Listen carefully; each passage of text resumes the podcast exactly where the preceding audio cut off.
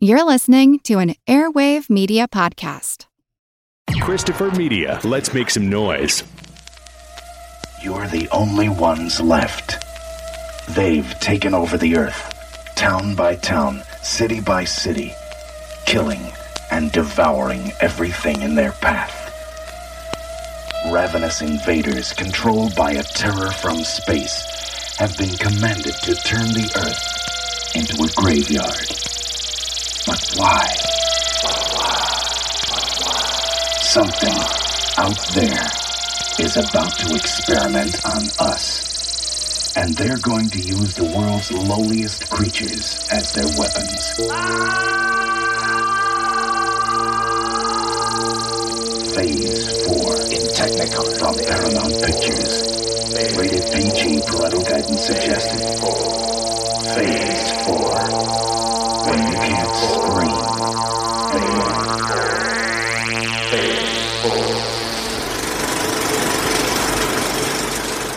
Welcome to the projection booth. I'm your host, Mike White. Rob St. Mary is on assignment in Borneo, being a wild man. Instead, this week I am joined by our old friend Josh Hadley.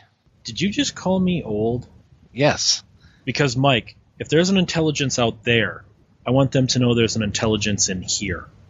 I hope that we have some sort of intelligent conversation on this episode.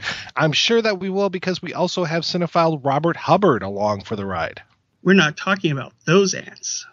This week we're talking about Phase 4, the 1974 film from visual designer turned filmmaker Saul Bass, best known for his title sequences, poster designs, and logos. Bass made a handful of short films over the years, and this was his lone feature. As we've talked about a bit on the show before, the 1970s were lousy with killer animal and insect movies. Of the Lepus, Kingdom of the Spiders, Empire of the Ants, to name a few. Phase 4 shares a few strands of DNA with those exploitation films. It's also kind of a hybrid of nature documentaries, personal drama, and good solid science fiction. So, Josh, when was the first time you saw Phase 4 and what did you think? I hate to do this, Mike, but every single time we do one of these cult movies from the 70s, my answer is almost the same, and it's always the truth. Late night UHF television in the early 80s. I caught this on some UHF channel in like 82, 83. I had no idea what I was seeing. And at the time, I didn't like it because it's a very slow movie. But to an eight year old, this is not a good movie, you know? but I saw it on late night UHF TV, just like The Visitor and so many other movies we've discussed in the past. I first saw it very first broadcast on uh, network television, which must have been like uh, 78, 79. Read about the film in a, in a couple of the books at the time. I think, um, or was it Future Tense by John Brosnan? It had been mentioned, and I had also picked up the novelization, so I knew about the movie. It was the first time to see it then. A lot of it went over my head at the time, uh, but I remember uh, really liking the visual style since I was a soundtrack geek, I also taped the broadcast on my grandmother's uh, cassette player. So I think for a few years I actually had like a cassette copy of the whole movie. So I, am one of those soundtrack geeks. Yes. I used to record old Sha Na Na episodes on my recorder. I don't know why. I guess I just couldn't have enough Bowser in my life. I got to quote Homer Simpson here. I think I saw Phase 4, eh, I want to say sometime in the early 2000s. I definitely came to this movie a lot later than I should have. And I don't even remember why I ended up watching this, other than probably because of the mystique of this was Saul Bass's only feature film. Being a, a somewhat of a cinephile, I am a, a, fan of Bass, also being uh, involved a little bit with graphic design. I'm a fan of his logos and everything and his poster design. And I was looking up some of his logos earlier today, and I would say that probably if you are listening to this podcast, you probably have at least one Saul Bass designed logo in your house, if not in your living room right now.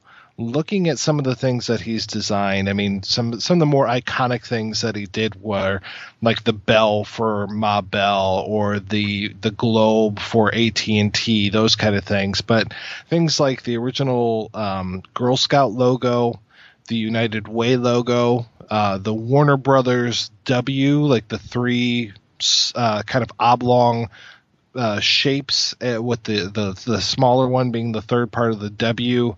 Exxon, Kleenex, ABC, UPS, uh, IBM logo. I mean, just so many things he had his his hands on that is just unbelievable. Uh, Lawry's, you know, go in your pantry right now, and I bet you have something that he designed, and even like the original Dixie Cup logo he designed, and and the old Quaker Oats. So uh, pretty incredible. And then to look at the title sequences that he designed. I mean, if you've listened to the projection booth at all, we've talked about so many of the movies that he had his fingers in when it came to title designs. I mean, you know, we talked about Seconds a few years ago, but even things like, of course, Casino, Psycho, uh, he worked a lot with Preminger, so Bunny Lake is missing, Rosebud, those kind of things, and uh, apparently even did some of the title work on Alien, though uh, it's uncredited work. So he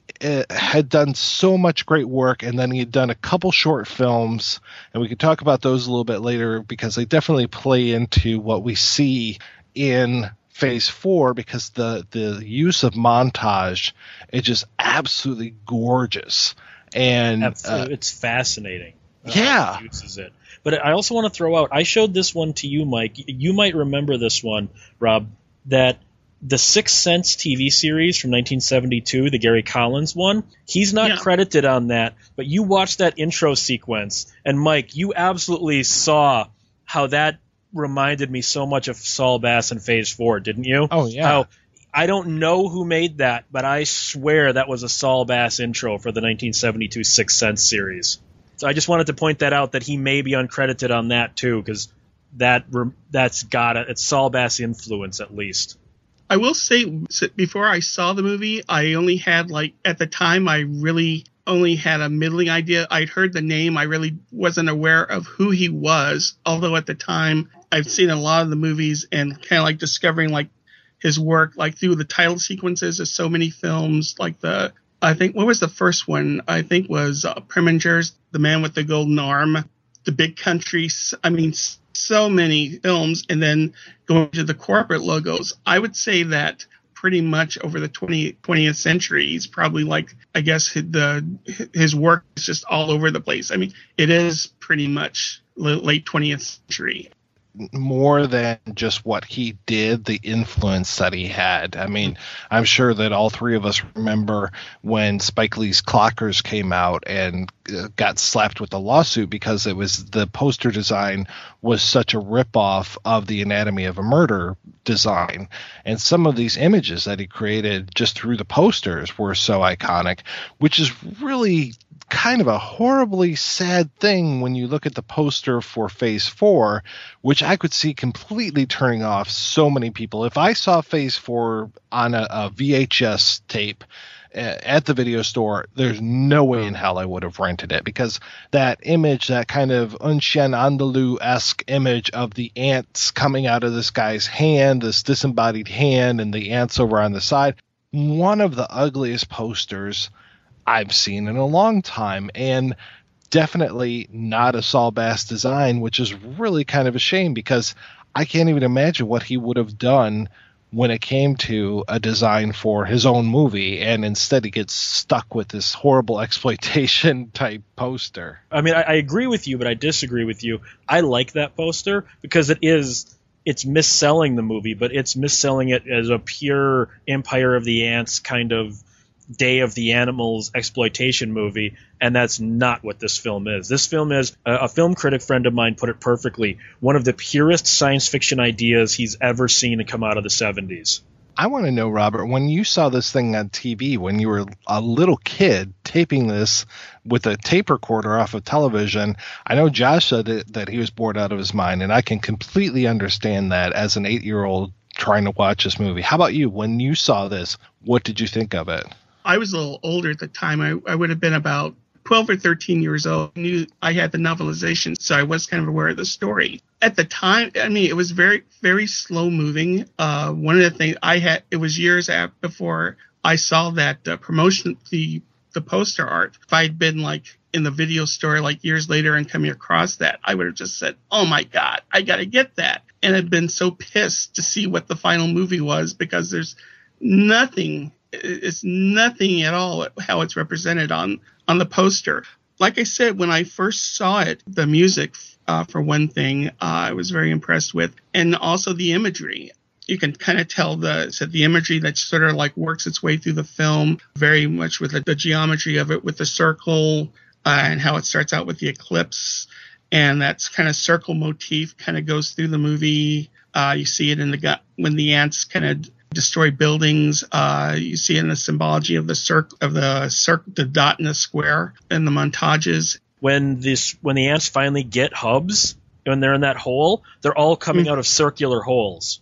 Yeah, I mean, there's is I just watched it several times, like in preparation, and just like seeing things that I hadn't noticed before, like the whole geometry uh, that kind of goes throughout the film. But for the most part, it's the insects. The insect photography is pretty much that really sells the film because you really you can really believe that it really makes you believe they've got a performance out of these insects doing all these impossible things. I know uh, we're mentioning Bass, but uh, but the guy who did the photography, Ken Middleham, I think is equally as important to the success of the film. So let's talk about the plot a little bit here. So we talked, uh, you mentioned the circles at the beginning, the eclipse that we have at the beginning, and we've got Michael Murphy doing a little bit of a voiceover here.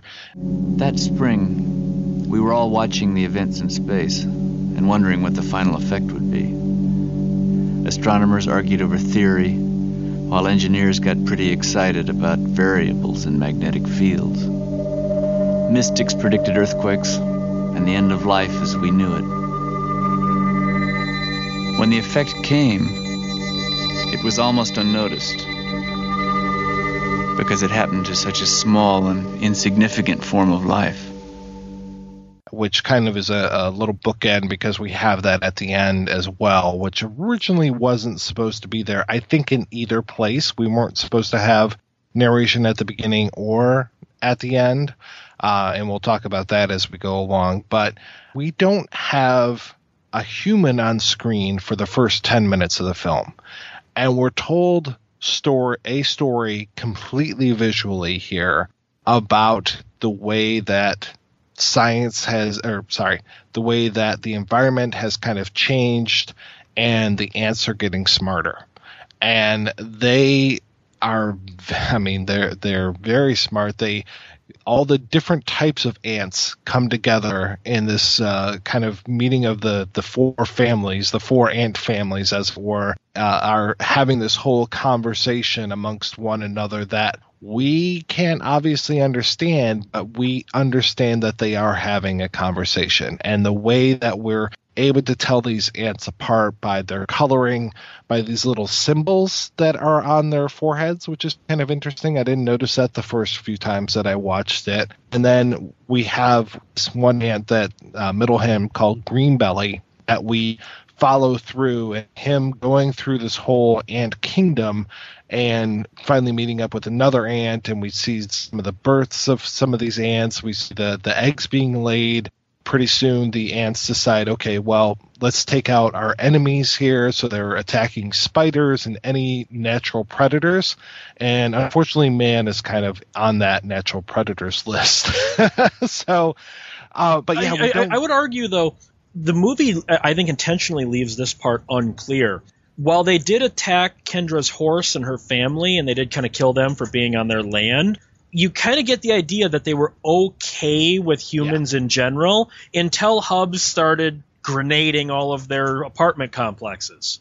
No, I, I totally agree. I think that the ants would have been absolutely fine coexisting with us. But yes, there's these two doctors that we're introduced to fairly early on. I mean, they're the first humans that we see. Dr. Ernest D. Hubbs, who's played by Nigel Davenport, and James Lesko, who's played by Michael Murphy. And we'll hear from Michael Murphy later on in the show. Dr. Hubbs, he's really like this kind of uh, well, he's the older, he's the father figure definitely, and he is the guy who really can't abide the whole idea of how dare these ants uh, kind of are trying to uh, better themselves, as it were. They, there's this great place. I, I always forget that it's called Paradise City. Film takes place very near this Paradise City, which is a uh, subdivision. It looks like in the middle of nowhere, that has yet to really be built. There's a couple houses there, and some of them have kind of collapsed because of these ants going in and taking down stuff. But I love the way that this city has all of these roads and all of these plots divided out.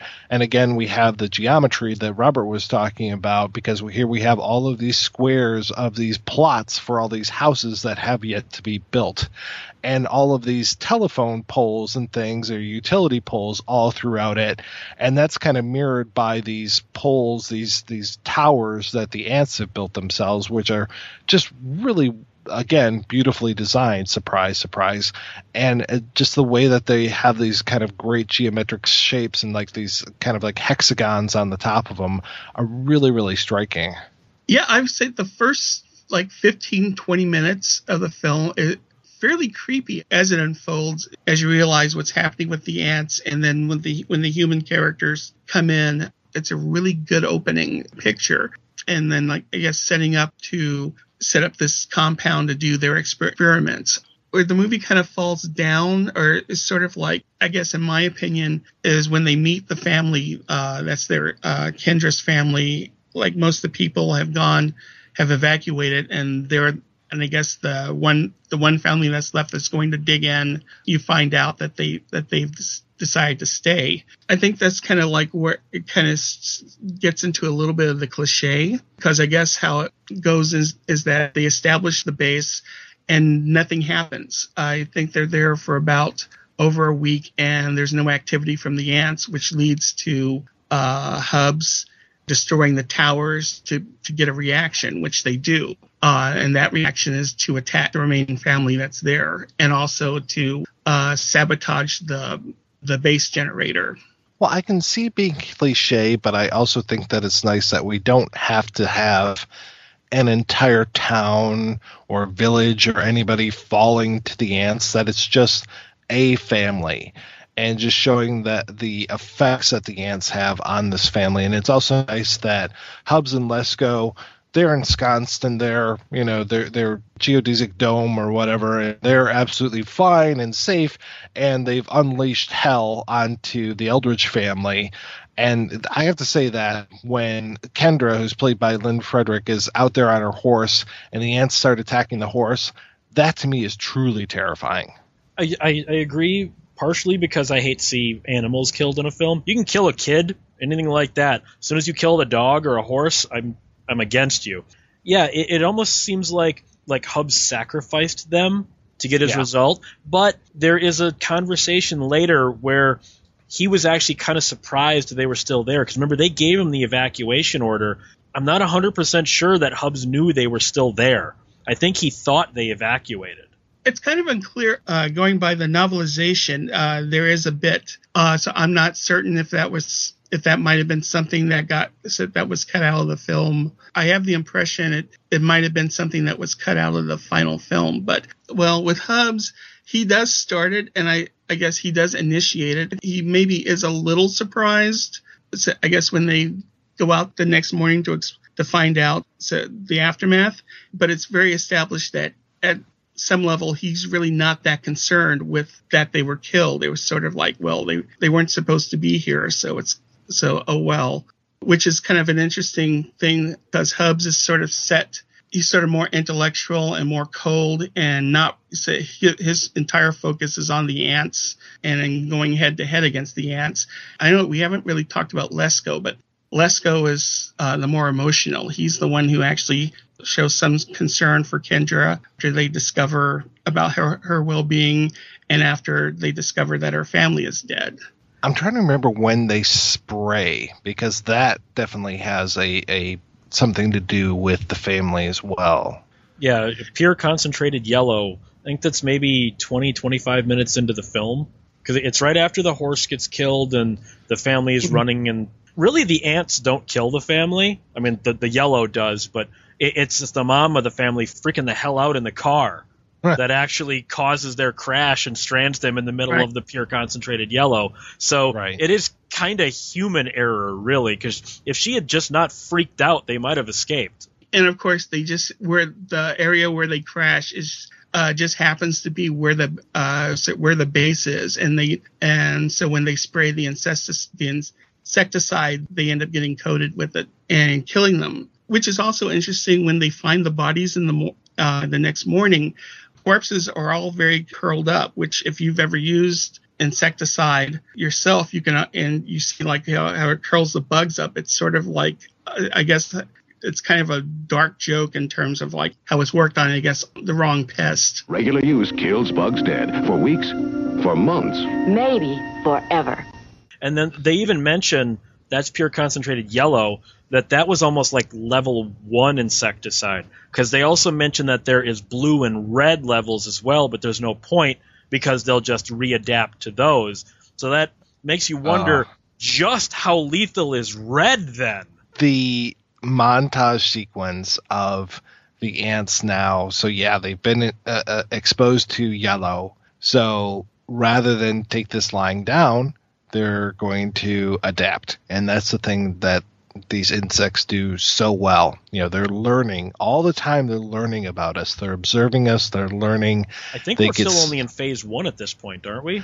Ah, Maybe I- phase two? Uh, they go into phase two after they met the family, and then they've been at the station for for a while because it's in phase two when when Hubbs decides to kind of get them moving and then destroys the towers, gets everything going. So So these ants very purposefully take some of the yellow. And I love this whole sequence where they will have this poison with them and they can only carry it so far until they die.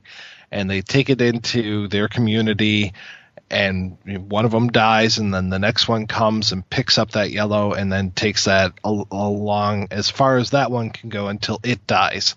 And they again they just keep doing this and doing this and doing this until they eventually feed it to the queen who now is able to ingest this and produce a whole line of new ants who are resistant to the yellow and that whole idea of yeah you could i mean it, resistance is futile right Th- these are the borg basically they are adapting to whatever the enterprise is throwing at them just like okay yeah we'll we'll take your poison we'll ingest it and we'll become stronger for it thank you Which I think Hubbs gives up too easily on that account when he's like, ah, there's no point with blue and red, they'll just readapt.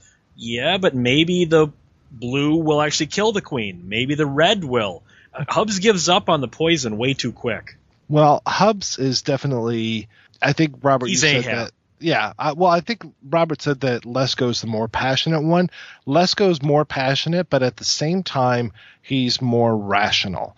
And he is much more about trying to communicate with the ants and find out what's going on with them rather than yeah you you described him perfectly. He is ahab. Hobbs is a or sorry hubbs is ahab he flies off the handle at everything and he's the one who's just constantly fucking with these ants and they end up you know they're like oh well you- you're the guy you're you're the one who is causing us all these problems so eventually they decide that they've got to take him out note with the phases. Uh, it's almost like the ants are conducting their own experiments, only with the humans, where they sort of isolate them. And I guess Hubbs, he's aware that there is an intelligence, but he basically believes that humans are better because there's a line that he says if they can contact it and educate it. He doesn't really believe if there is, and maybe if there is an intelligence, it's beneath the human or it's not as strong as the, as humans are. And he's taken out fairly early, I think, uh, when Kendra destroys the ant and uh, destroys that container that the ants are, and he's bitten. Another thing when you mention Ahab, because I think he gets an ant bite and his arm kind of starts swelling up, and that's also accounts for him kind of going off the handle because he's also been poisoned too. Yeah he is completely well he's irrational to begin with Mhm. but then as the poison starts seeping into him he just gets crazier and crazier This were a pure exploitation movie like the poster, his arm would have turned into like some big mutant thing and he would have started turning into an ant. the eight year old me kept thinking that was going to happen. I was kind of It would've disappointed. I was kind of disappointed they went with the more scientific route. Yeah, it would have been like uh, District Nine or something. Yeah, that's might- exactly what I was thinking of right now. Is like his arm would have all all gone District Nine, but no, they don't go with that route. They stay. I would say this movie is actually until the very ending, relatively scientifically accurate's not the right word, but reasonable. Yeah, it does feel like there's a basis, and especially some of the the math that that Lesko is using, and the whole idea of him uh, trying to communicate. And I love those old uh, dot matrix type printers that are are printing out those maps, those very very simplistic ASCII type maps. Giant switches on all the Yes. computers, and their tape the tapes whirring in the. It's the '70s, but still, it's it's beautiful to look at. Well, speaking of the 70s, I I don't know about you guys, but for me, I mean, well, so much of this movie is trying to kind of force a family to happen. The whole idea of who's going to get the girl, who's going to be the father, and the uh, you know, like it feels like like Hubbs is more of the father figure.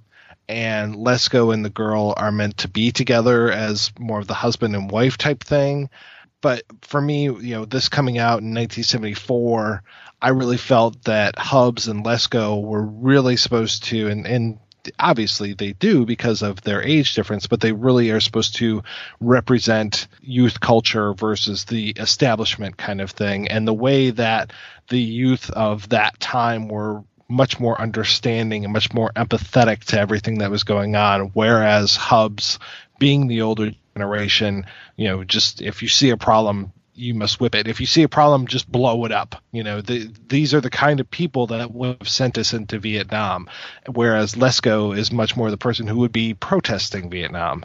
Exactly, because there's even a part where after the initial siege has started, where Lesko is trying to communicate with the ants, and Hubbs kind of scoffs at him and and just defiantly throws the communication back into the printer, like you know, how dare you? We should be trying to destroy them. He almost saw communicating with them as like a sign of weakness, and, and you very much got that battle between Hubbs and Lesko there, and Kendra. She just wants to go the hell home. She just Yeah. wants to get out of there. So she's sort of the innocent caught in the middle, where Hubbs is perfectly willing to sacrifice her for, you know, science. And Lesko, I think he wants to get with her, so he wants to save her. and a lot of the complaints that happened with this movie when it first came out were talking about how unsympathetic the human characters were and just well a lot of people uh, focused right on lynn Fred- frederick and were complaining about her performance i don't think that she has a whole lot of stuff to work with in here so i'm okay with what she does and for me the whole idea of the humans being a little bit underwritten and definitely underplayed in a lot of aspects. I mean, other than I mean, Hubbs flies off the handle all the time, especially after he gets bit. But for me, that is really to point out that difference of man and ant in this one, and that the ants are the more interesting characters in this film. And there's that great part after they come back in and they're getting kind of disinfected from the yellow, where we see Lesko and Kendra together, and they both have those great big goggles on. Where I'm just like, wow, they totally look like insects right now. A little bit of foreshadowing. everyone kind of like bashes Lynn Frederick's character, and I think she does an adequate job. It's very confusing because, in terms of the story, she's she is meant to sort of be, I guess, the love interest, or at least with her and Lesko. And I guess in reading about it uh, during the making of it, there were deliberate attempts to try to downplay that, and which really didn't, I guess, just really didn't work. I think that kind of causes some confusion said there in the story. and it feels like too the the ants are the ones who are willing to try to communicate about all this stuff. They're the ones who are the most rational creatures in here and they're not driven by the emotions that are going to screw everybody up that's inside of this dome. I'd, ar- I'd argue the rational part because they're perfectly willing to sacrifice the praying mantises, the spiders, and that mouse and everything to get what they want. So I think they are as obsessed with getting Hubbs as Hubbs is obsessed with getting them. Because look at how the other animals who have not gone through the phases, we get the distinct impression that whatever cosmic event is doing this is only doing it to ants. They're sacrificing other, quote, lesser creatures for their greater good, the same as Hubbs is. I think there's a dichotomy that they aren't better than Hubbs after this whole thing gets after the gauntlet gets thrown down. I don't know. For me, they're just taking out the competition. You know, if you Yeah. live in a world where you have X number of predators, let's just take them out. You know, it's kind of what man has done. You know, we we made cities for ourselves, so we're not too concerned about wolves or coyotes, you know, coming through or any of this kind of stuff. And it just feels like the answer very cool, very rational, and just saying, well, you know, we're tired of these spiders coming along and you know eating us, so we're just going to take out any spider that we come along. Uh, you know, any any creature that stands in our way, we're taking them out. Maybe I saw a dichotomy that's not there. That's the cinema snob in me. Sorry. No, no, it's great. I think both sides are equally valid. it also gives you a sense that the ants are sympathetic. The scene after Lesko and Hubbs tried to uh, destroy those like reflective structures that the ants have built around the base, and there's a scene when they're basically collecting their dead, and sort of like this go down through this hallway, and there's this scene of like rows and rows of dead ants just Yeah. kind of pi- piled up, and then like cuts to this cuts to them apparently like in mourning It totally reminded me of the um, the scene in uh, Gone with the Wind with all of the, the soldiers in that one room and, and Scarlett O'Hara kind of trying to tend to the, the sick and the dying, you know.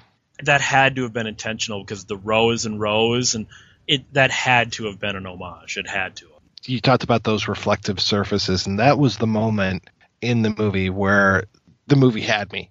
I was completely captivated by that moment where the ants go on the offensive against the fortress where we've got the two scientists and the girl now and they decide you know what? We're just going to give you guys a taste of your own medicine. And so they have these new towers with these reflective surfaces so when the sun comes out all of a sudden it starts to get really hot inside of what was a perfectly safe place for these guys pretty soon the air conditioning can't take it and next thing you know it's just you know getting hotter and hotter in there and i just love that the ants are fucking with these guys I said watching it, did anyone else kind of like flashback is probably like revenge for like all the all the kids who ever ever took the magnifying glass to to, to try to burn up ants? oh yeah well, because you also had you also have the different interpretations between Hubbs and Lesko about that. Mm-hmm. As the temperature drops, you know, when the sun goes down, they have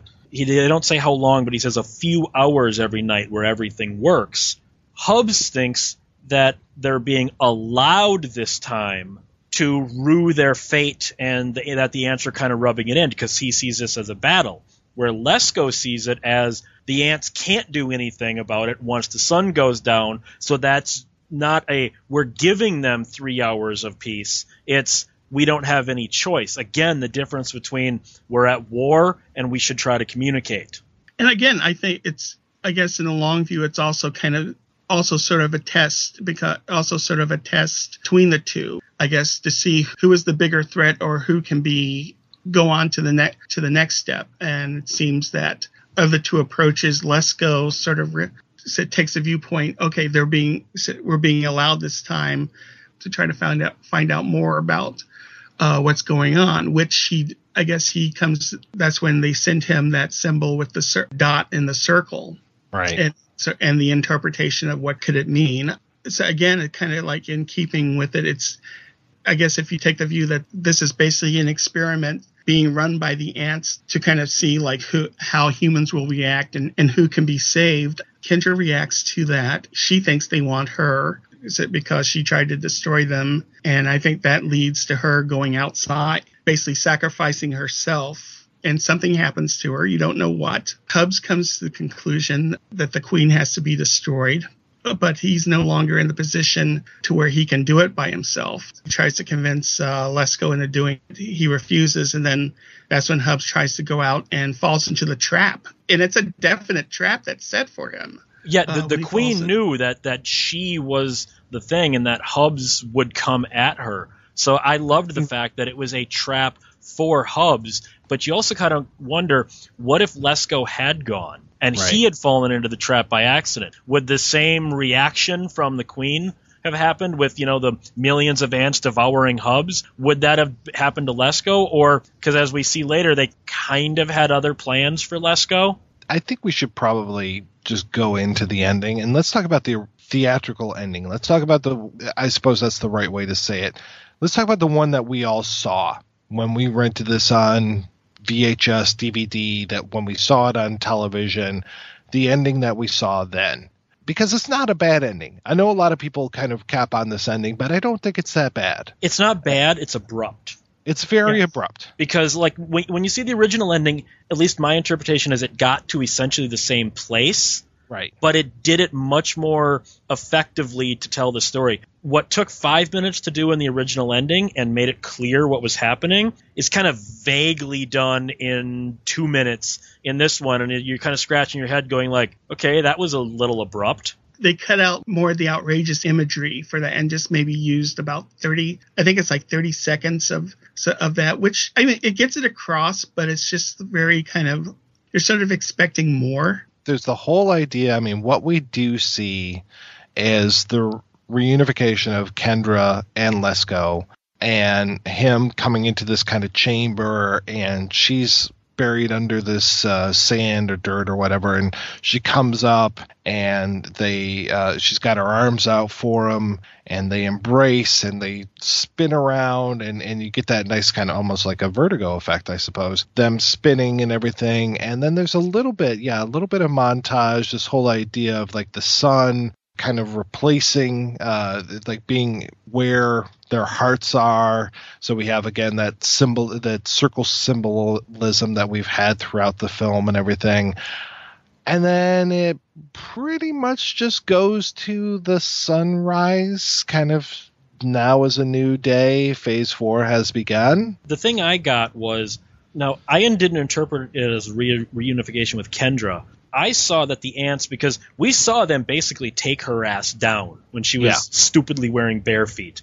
Hmm. I saw that they kind of changed her or let not as crudely as this sounds, but like like they were puppeteering her. That like she was the next phase, ant and human combined. That that is phase four, and you kind of get that same idea with Lesko when they kind of bond. Or I severely interpreted that through a stoner mentality. But that's what I, I saw in the ending. I can completely see that, and, and, I wouldn't have. One of the thoughts that I had the first time that I saw the ending was, is she now a pawn of the ants? Have they dosed her with pheromones or something, or is she an ant now or something like that so i even the first time around i was just like yeah i was i was very suspicious of her and it could just be that you know she's a woman and i'm always suspicious of them so. She's also uh, freaking 70s hot too. To hear that they had to uh, belt down her chest to make her look more like a young girl in this film i was just like oh okay.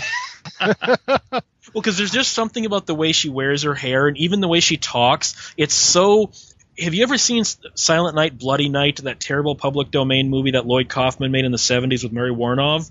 Mary Woronov is so I mean, she's always gorgeous, but she's so 70s hot in that movie. It's a yeah. strange term, but Kendra in this is so 70s hot. I'm so, weird. So that's the end of the film. We have them kind of going off into the sunrise in this case rather than the sunset. Though I've heard that if you ever see a sunrise in a movie, it's usually a sunset and then they just show it in reverse. But that could just be Geoff Murphy talking from The Quiet Earth. But and and that's the end.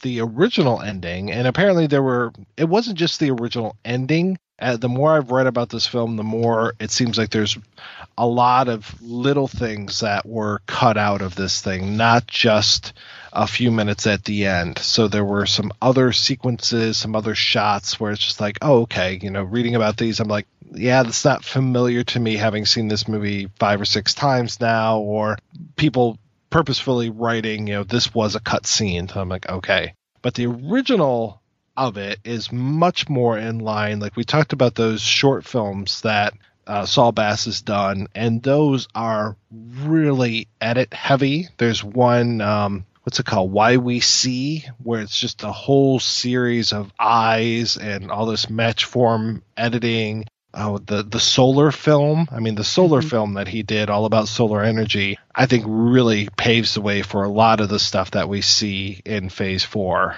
Also, Quest, even though that's more of like a sci, an actual sci-fi thing, less of a documentary. A lot of edits to the.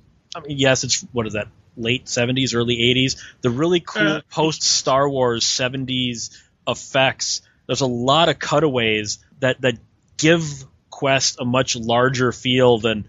Let's let's face it, that really looks low budget, but it Oh, yeah. feels bigger because of how it's edited. Well, and he does so many good things with like forced perspectives and models and things with that one. Phase four, with the original ending of Phase four, he's doing so many double exposures, so much uh, messing around with the tinting of images. I mean, just and even just the way that these things are shown. I mean, we we kind of go into it the same way. The whole idea of let's go in this uh, this cave, you know, and I suppose you could you know make a vagina metaphor there if you want to. I'm not going to. And those two coming together, Lesko and and Kendra, and then them kind of starting to run off, and we get waves, we get the sun, we get them all being shown at the same time. There's birds that are going directly down in the frame rather than left to right or right to left. We have these great images of these super tall structures, which look very much like those structures that we saw the ants building and just these little people these little animated type people running across them.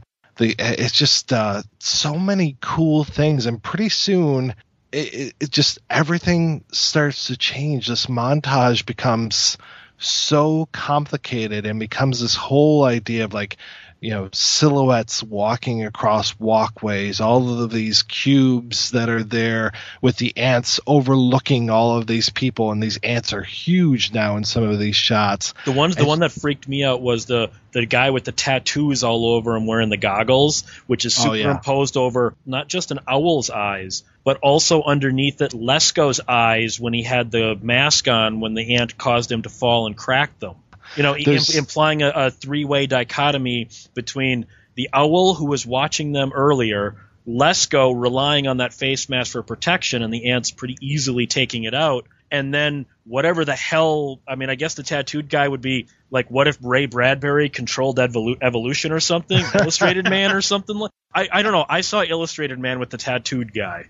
Well, and there's like a, a woman who's got writing all over her face, and it says level B on it, and then they cut and it says quad, and yeah, there's like all of these things like quad 11 slash 33, sector four, all this kind of stuff. The one with the guy wearing the goggles with the big mustache kind of reminds me of Saul Bass himself, you know, and these are just like these cuts just are coming so fast. I mean, luckily somebody recorded this because this these it, ending was shown a few times at at least in Alamo Drafthouse and a couple other occasions and somebody has bootlegged it and put it out onto YouTube and it is really uh, something that everybody needs to take a look at because it is just such a beautiful uh, use of editing.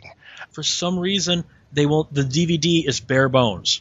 They Oh. don't even put the trailer on the DVD, let alone we now know they have this alternate ending. I mean, obviously Saul Bass is dead, but Mayo Simon, you could get Michael Murphy and people to do a great commentary. Why is this not a special edition DVD or a Blu-ray?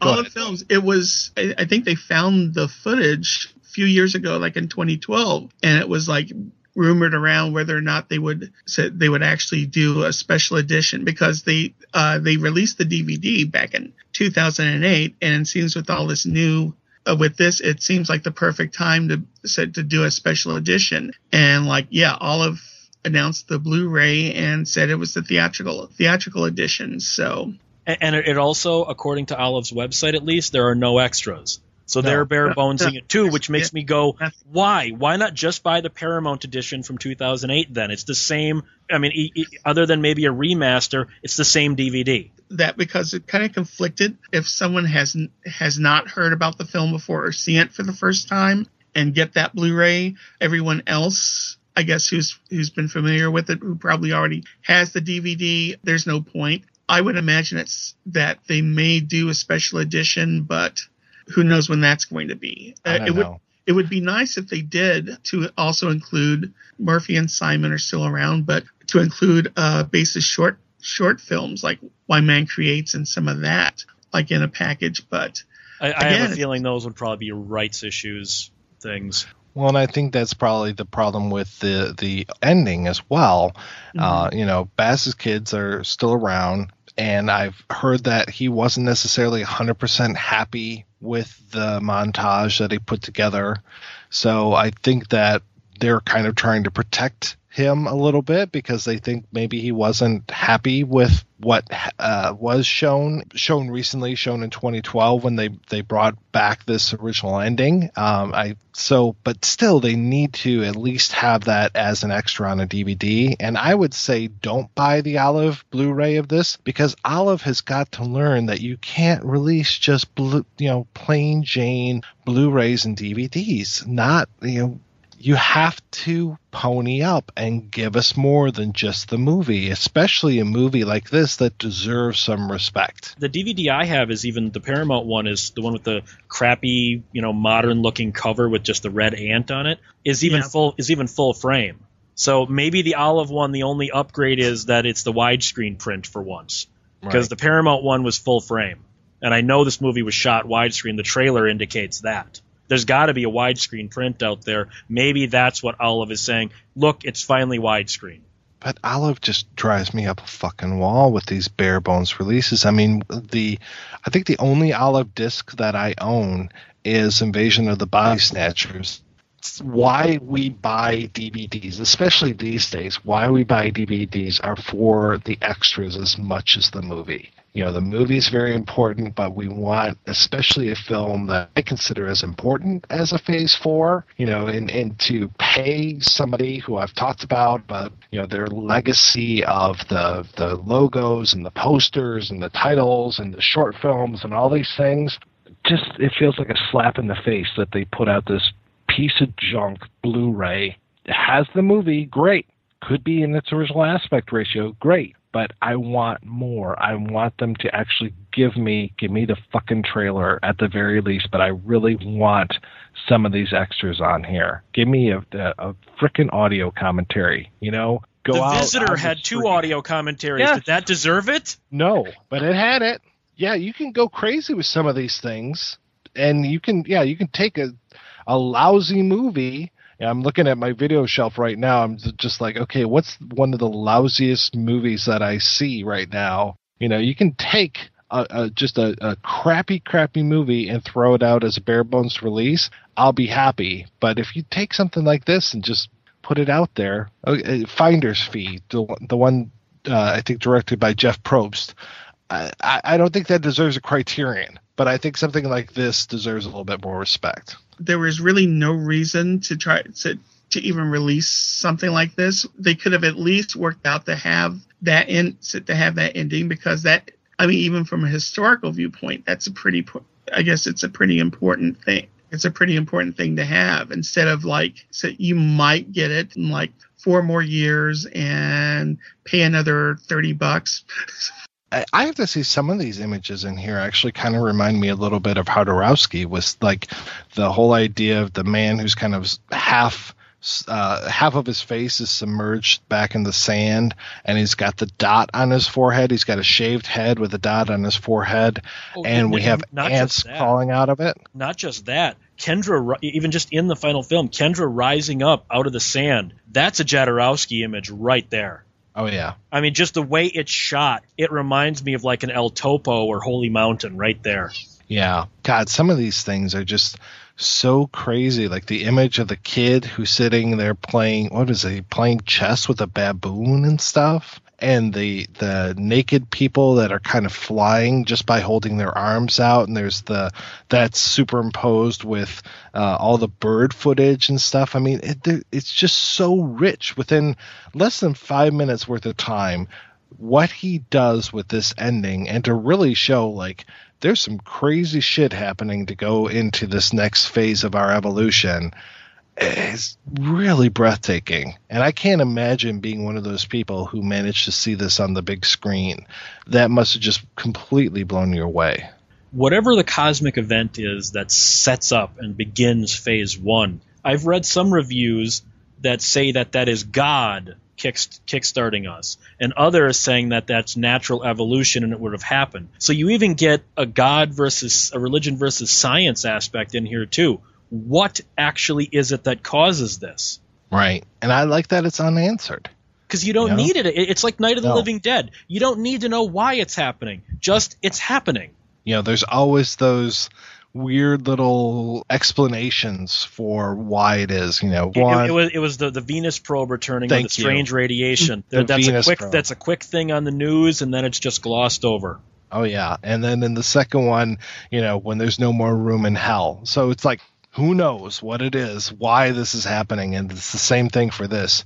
Something happened, and this hap- and this is the result. One of the things um, somebody put together was this whole uh, uh, package that went along with this film, and one of the stories uh, there was a PDF of. Um, was it Poul Anderson uh, who The science the- fiction writer. yeah, yeah, he had a story about um, the Earth moving out of, or a kind of a inhibitor field moving away from Earth. Yes, the the novel uh, Brainwave. Which right. Which, that was just what was mostly affecting the humans, but it also affected a lot of mammals as well. So like the the the farm animals realize their lot in life, and it almost turns into a little bit of a an Animal Farm esque type thing.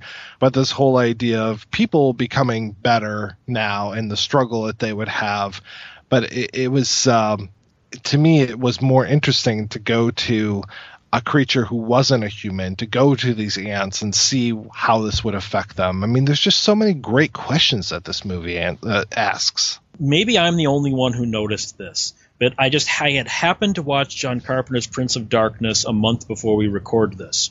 And remember, that starts with an unnamed cosmic event, an aligning of the sun and whatnot. Maybe this was intentional, knowing Carpenter. There's even a line. Remember, Lesko has a line near the beginning that it started on such a small creature we almost didn't notice. Right. There's a line in the John Carpenter movie about how the ants were the first things affected, and it started on a creature so small it went unnoticed. That Ah. might be a specific homage from John Carpenter to Saul Bass, or just you know a random cosmic events start ants. I mean, I I saw some Prince of Darkness in here too. the basic premise of it, uh, which is sort of like some event kickstarting like intelligence, and it's a pretty standard premise science fiction. Uh, there is even something that I guess a summer series this on CBS uh, called Zoo, which kind of takes the base the basic premise where like animal where the animals sort of like band together and to kind of take kind of doing what the ants did, cooperating and banding against man. The show's nowhere near as as good as Phase Four. I think it's based on a James Patterson. It's a pretty common premise. One of the things I like with Phase Four is that at the time that it was made, uh, they allowed that ambigu- that ambiguity and didn't answer a lot of questions and let the audience kind of like uh, decide for themselves. Which again is kind of like kind of a side thing from 2001, which was kind of You also would Uh, not have that today. You guys tell yeah. me if this movie were made in even the 90s, because this was a Paramount film, that the studio would not have insisted, no, you explain it for the people who might not get it. Because Right. nowadays you have to be handheld in a movie. In the 70s, they didn't give a shit whether you got it or not, as long as you, you, you we already got your ticket money. Right. if they if they did a reboot of Phase Four now, it would look a lot like that poster. You know what? Because I liked that poster, I'd still probably go see that, as long as it didn't have CG. That's the thing. These were real ants. Oh God, you know, there's no way in hell. Well, one that they would have the Humane Society or whatever the ant equivalent is, or PETA, you know, all over their asses because a lot of our a lot of ants were harmed during the making of this film. And Oh, just yeah. look at Kingdom of the Spiders. Oh yeah. Look at how many real spiders were stuffed. You couldn't do that today. No, no, they would be so all over it, and then it would end up looking like that that horrible ant attack in uh, Kingdom of the Crystal Skull. So it, it would just it would be shit. I don't know what you're talking about. There is only three Indiana Jones films. there's a TV series, but there's only three films. All right, we're going to take a break and play back three interviews here. The first is with writer of Phase 4, Mayo Simon. The second is with actor Michael Murphy. And the third is with the composer of the score, Brian Gascoigne. So we'll be back with those interviews after these brief messages. We are the Popcorn Poops. My name is Dustin. And my name is Jessica. And together we produce Popcorn Poops, the best married couple movie commentary track podcast on the internet. Join us each week as we take turns picking films and then watch and discuss them together. If you're at home or with a computer or device, you can sync up the movie and watch it right along with us. However, you don't have to sync up the film to enjoy the show. Feel free to tune in like you would to any other podcast. Please visit us on the internet at www.popcornpoops.com. Again, that's www.popcornpoops.com. Hi, this is Andrew from We Hate Movies, and you're listening to the Projection Booth. If you feel like laughing after listening to some serious film discussion, head on over to our show, WHMPodcast.com. Every Tuesday, a new episode drops, us ragging on bad movies, whereas the good folks here at the Projection Booth are talking about good, party, cinema-related stuff. Go here for the cinema, come to us for the laughs afterwards. We Hate Movies every Tuesday.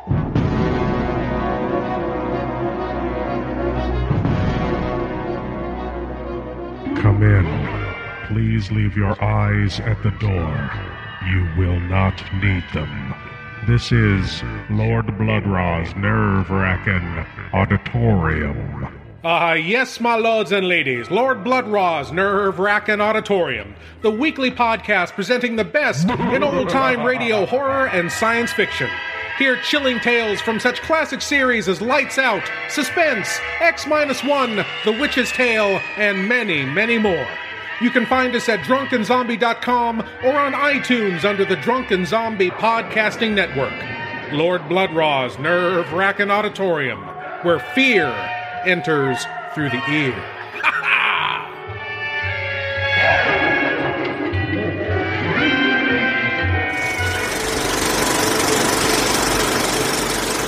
Where did you grow up at?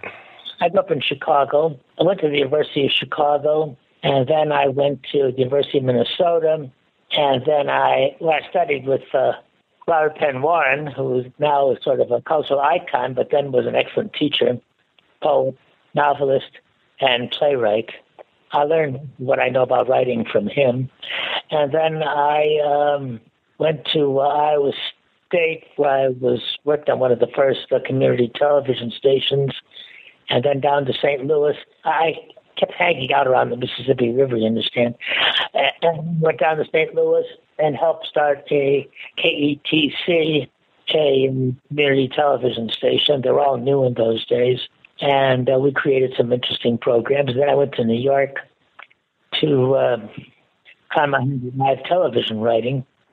In the early 1950s, that was the time when live television was insanely popular, and they didn't have enough writers, if you can believe it. So anybody who could hold a pencil could get a, and, and who could write a 48 minute play could get your stuff produced, and that's how I started. That's how a lot of fellows started. I went to uh, Europe on a film project which didn't get made, but uh, came back to uh, not to St. Louis and not to Long Island where I had been living, but um, came back to Los Angeles. And about 15 years later, I finally had my furniture moved out. A typical story. I'll stay for one year, you know, and then after 15 years, you decide to stop paying to have your furniture mothballed and have it moved out to you, uh, along with all the canned goods you put away when you went to Europe. And I was in Los Angeles for, uh, oh, I don't know, 25 years or so, I guess. I was a movie writer. When I was in New York, I was a live television drama writer for several years. And when that died, we all went to uh, Los Angeles, me by way of Europe. And I wrote films there, and one of which was Phase 4. When you got to Los Angeles, was the uh, the Garland picture I Could Go On Singing, was that your first screenplay for uh, while you were out there? It my first screenplay. Um, or your first movie project, I should say? You know, I, I, I can't remember. I did, uh, I did Marooned, a big space picture.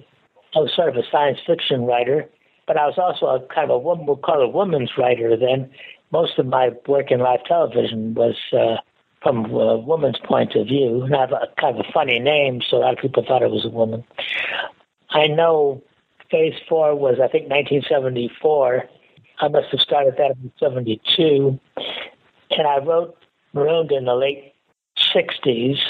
I started writing plays then, too. I had a play in New York in 1967, about the time that I wrote Marooned. And I cannot remember when I was. Oh, yeah, I think I wrote the Julia Garland film first. I think that was the early 60s. Bob Dozier, a friend of mine, had written most of it, and then he got divorced and he got unhappy, and he just didn't want to keep going and finish it off. So uh, the producers, we were all friends in those days. We all played touch football on Saturdays on the beach. They asked me to finish it, and actually, Bob, his mind had really not been on the film, so I started off and wrote a whole new film for her. I think that was around 1963 or four. That's that's my guess.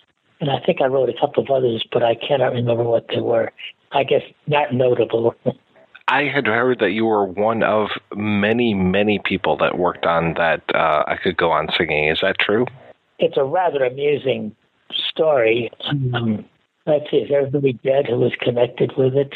I guess so. Yeah. Well, the well, no, I better not.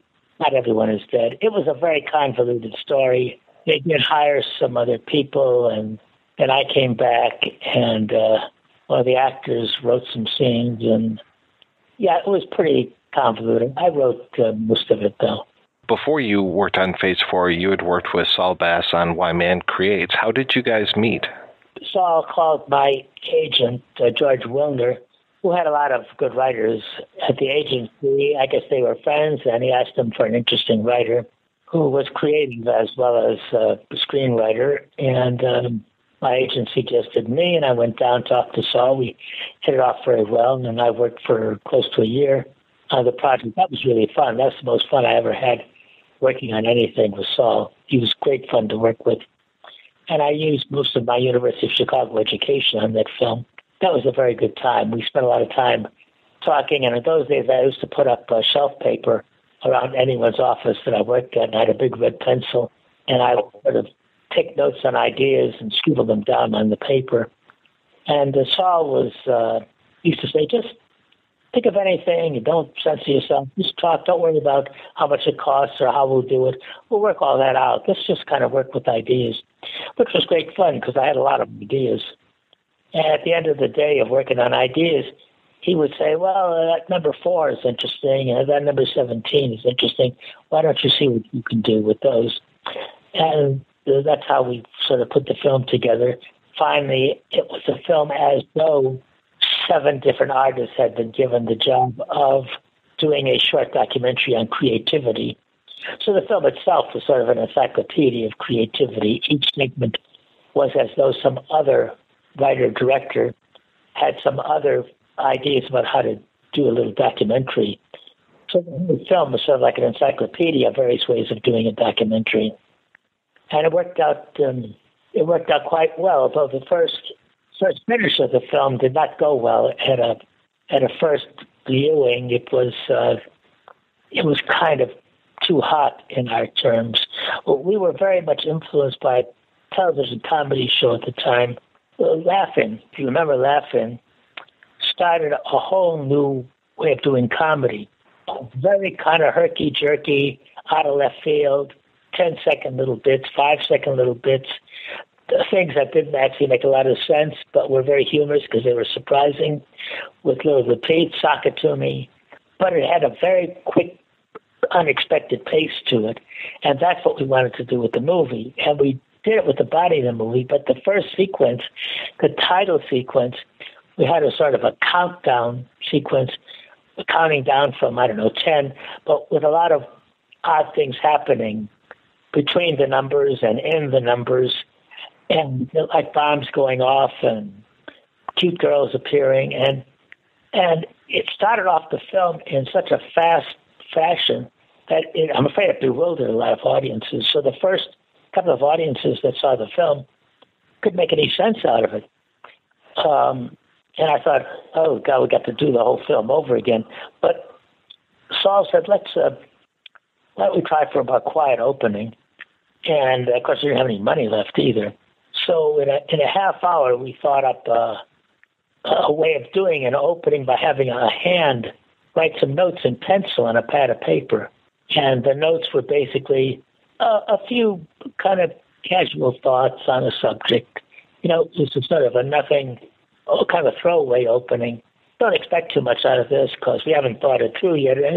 We're just sort of ruminating about it. We're just sort of writing down a, you know, a couple of thoughts.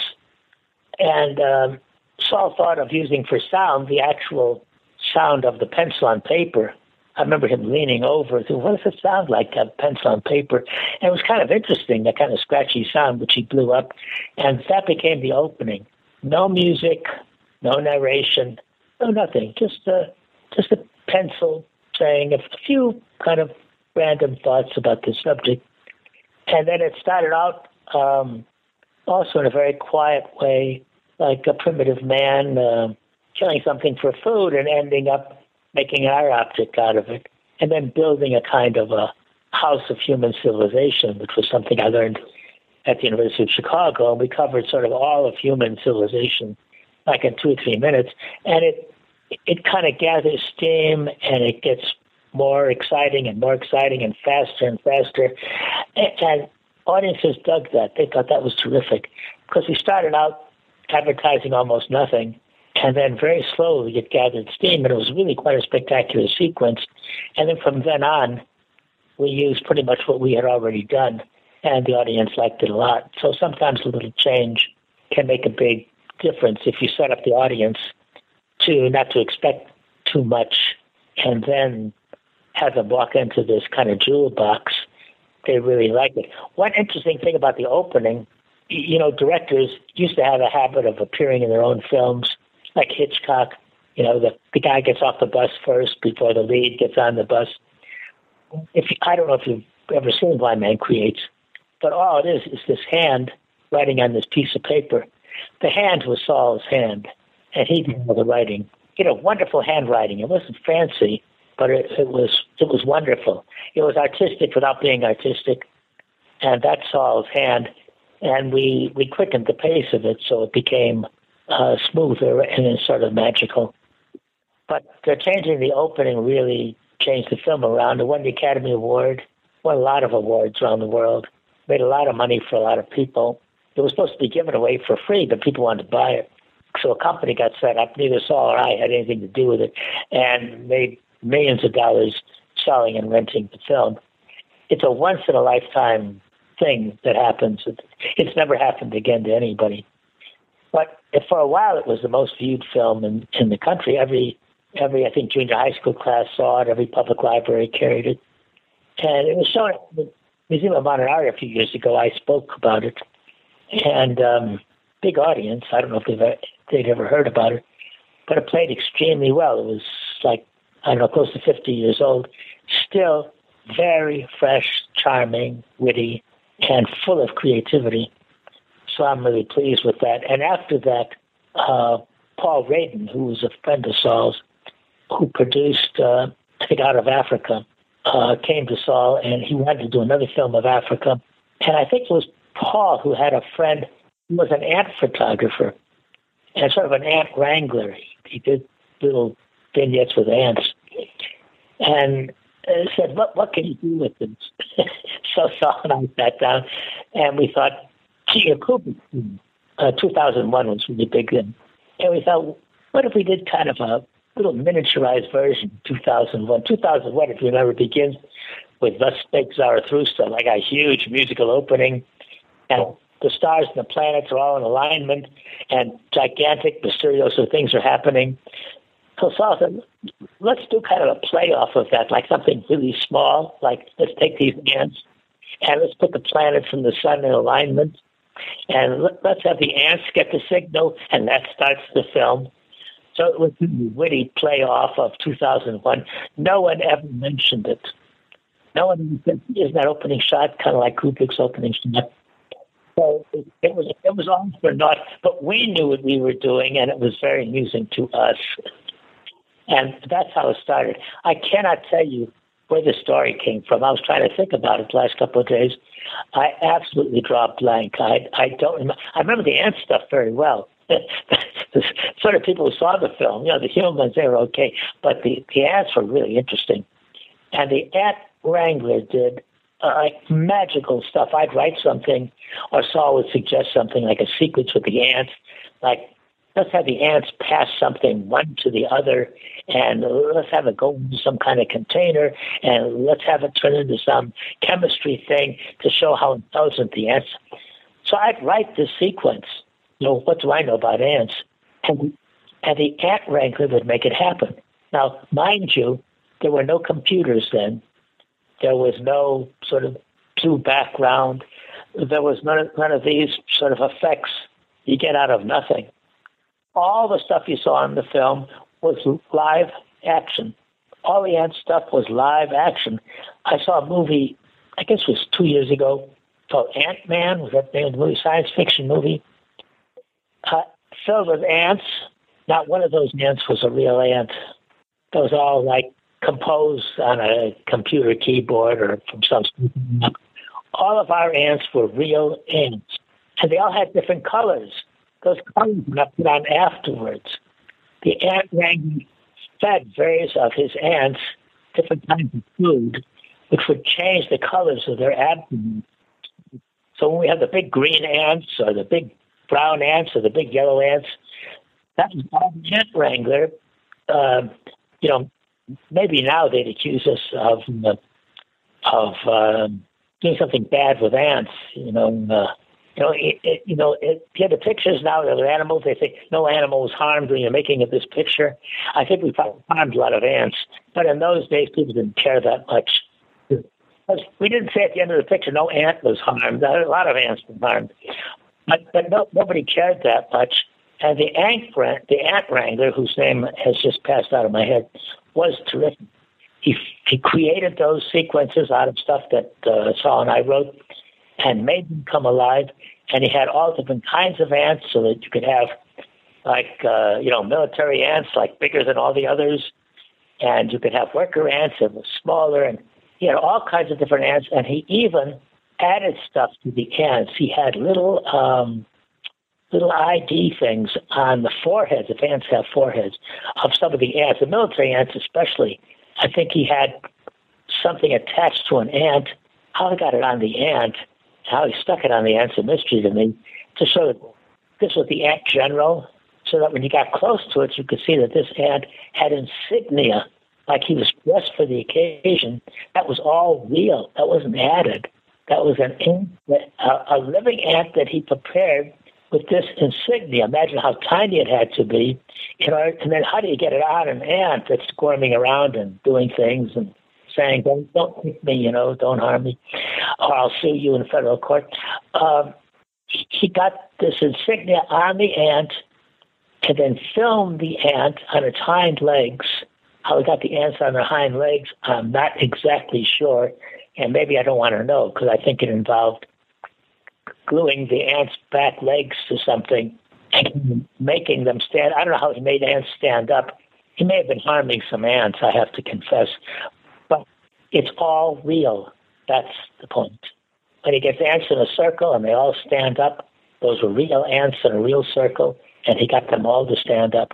I don't know how he did because I didn't want to find out. But that's the remarkable thing about the about the picture that this is real it's happening in real time. And this guy was really, uh, when it came to ant wrangling, he stood up way above all the rest. And that's what gave the picture, I think, its, uh, its fun side that you have real ants doing all these things that make them seem incredibly intelligent. Not an easy thing uh, to do. Well, and I like that we have all these shots of these ants, and we can really tell what's happening with them without any sort of dialogue. You know, there's a little bit of that voiceover, but that was there's the just point. Like, yeah, the whole point. If if you look at uh, Why Man Creates, there's no narration till the very end of the film. We we wanted to make a documentary without narration or with just only one little narrative bit at the end, but that was always what we tried to do. No narration that's old fashioned, silly, and too easy. So there's no narration in phase four, or maybe the the tiniest little bit. But yeah, we wanted we wanted people to understand what the ants were doing and how wanted people to try and be as intelligent as the ants and to figure out what the ants were up to. Um, the, the end of the picture is pretty dramatic. I mean, it turns out the ants are smarter than we are, and they've been studying us just like we've been studying them. Um, and then, then you come to the end of the movie. Well, we had trouble in previews too. Like we had, um, it's a subtle thing about movies, but especially in science fiction movies, sometimes you try for an effect, and it's instead of being like, "Oh my God," and you shriek, you laugh instead, and you think it's stupid. Um, and we had a couple of things in the movie which made the audience laugh. It was sort of a, "Are you kidding me?" You know, you can't do that. We had one sequence where we had the girl, young girl in the in the picture, who couldn't have weighed more than 100 pounds. She's on some kind of a trolley, and about a billion ants are pulling her on little ropes and pushing her and making this trolley go. And people said, "No, no, eh, that's no, that's just funny." So they cut that from the picture because the audience was just thought it was hilarious. We had a, a thing with a dagger in a hand, which the audience found too revolting. So you have to be very careful with an audience, and you never know how they're going to react until you get to them in the theater and they react. There was a famous picture called Pretty Poison, which you probably don't remember. It didn't do that much business. I love that movie. Well, do you remember the scene where Anthony Perkins and the girl, who was a Tuesday Weld, they go down to the river. They're going. They're going on their on their environmental campaign, they're going to stop the uh, the uh, factory from poisoning the river. And the watchman is there, and Anthony Perkins, I think, hits him to get him out of the way. And the girl, Tuesday Weld, the All American cheerleader, who just seems to be going along for the ride because she thinks Anthony Perkins is cute, grabs the watchman's head, pushes it underwater, and drowns him. And then, Mike, the key shot of the film, close up of Tuesday Weld, and she's smiling. That all American girl smile and you're suddenly meant to realize she, the All American Girl cheerleader, is crazier than Anthony Perkins, who just got let out of the loony bin. Well, I was there for the first preview. Larry was a, a friend of mine. In fact, he was the uh, co-producer. Uh, he was the producer of one of the films I did. He was the co-producer of the Judy Garland film. Larry Turman, who I think runs USC's film program now. The audience cheered that shot and not only did they laugh at it, but it made them angry. They yelled at it. They shouted at the screen. I've never seen such a demonstration of just anger at a film shot in my whole life. And it was just, they could, they did not wish to believe that this girl was crazy and had murdered the old watchman. We were so invested in her as the All American Girl cheerleader that they would not believe the truth that she was crazier than the other one. And like, if they could have rushed the screen and, and put, with knives in their hands and ripped the screen apart, they would have. That was the reaction that that one shot got. So here's Larry Turman. I was talking to him afterwards. He said, "My God, what can I do? It's the key shot of the film. I can't cut it." But we were able to cut stuff from the uh, from the act film because they were random shots. You know, sometimes you can cut a little sequence or cut a reaction shot. This was what the film was building up to, her smiling. And he said, he said, I don't think I can cut it, and audiences are going to kill it. And it did not do a lot of business, and audiences were very sour about it. That's what made them sour about that film. We did not quite have that problem, so we were able to cut the grisly I don't know, knife in the hand with the ants crawling out or something like that, and the and the ant trolley carrying the hundred pound girl along, um, and it was still okay. I mean, those were two of the grisly shots in the film, which we wanted to keep in, but audiences said no. That's going to over the over our emotional top, and we're going to take revenge on you by laughing at the film and then walking out on it emotionally.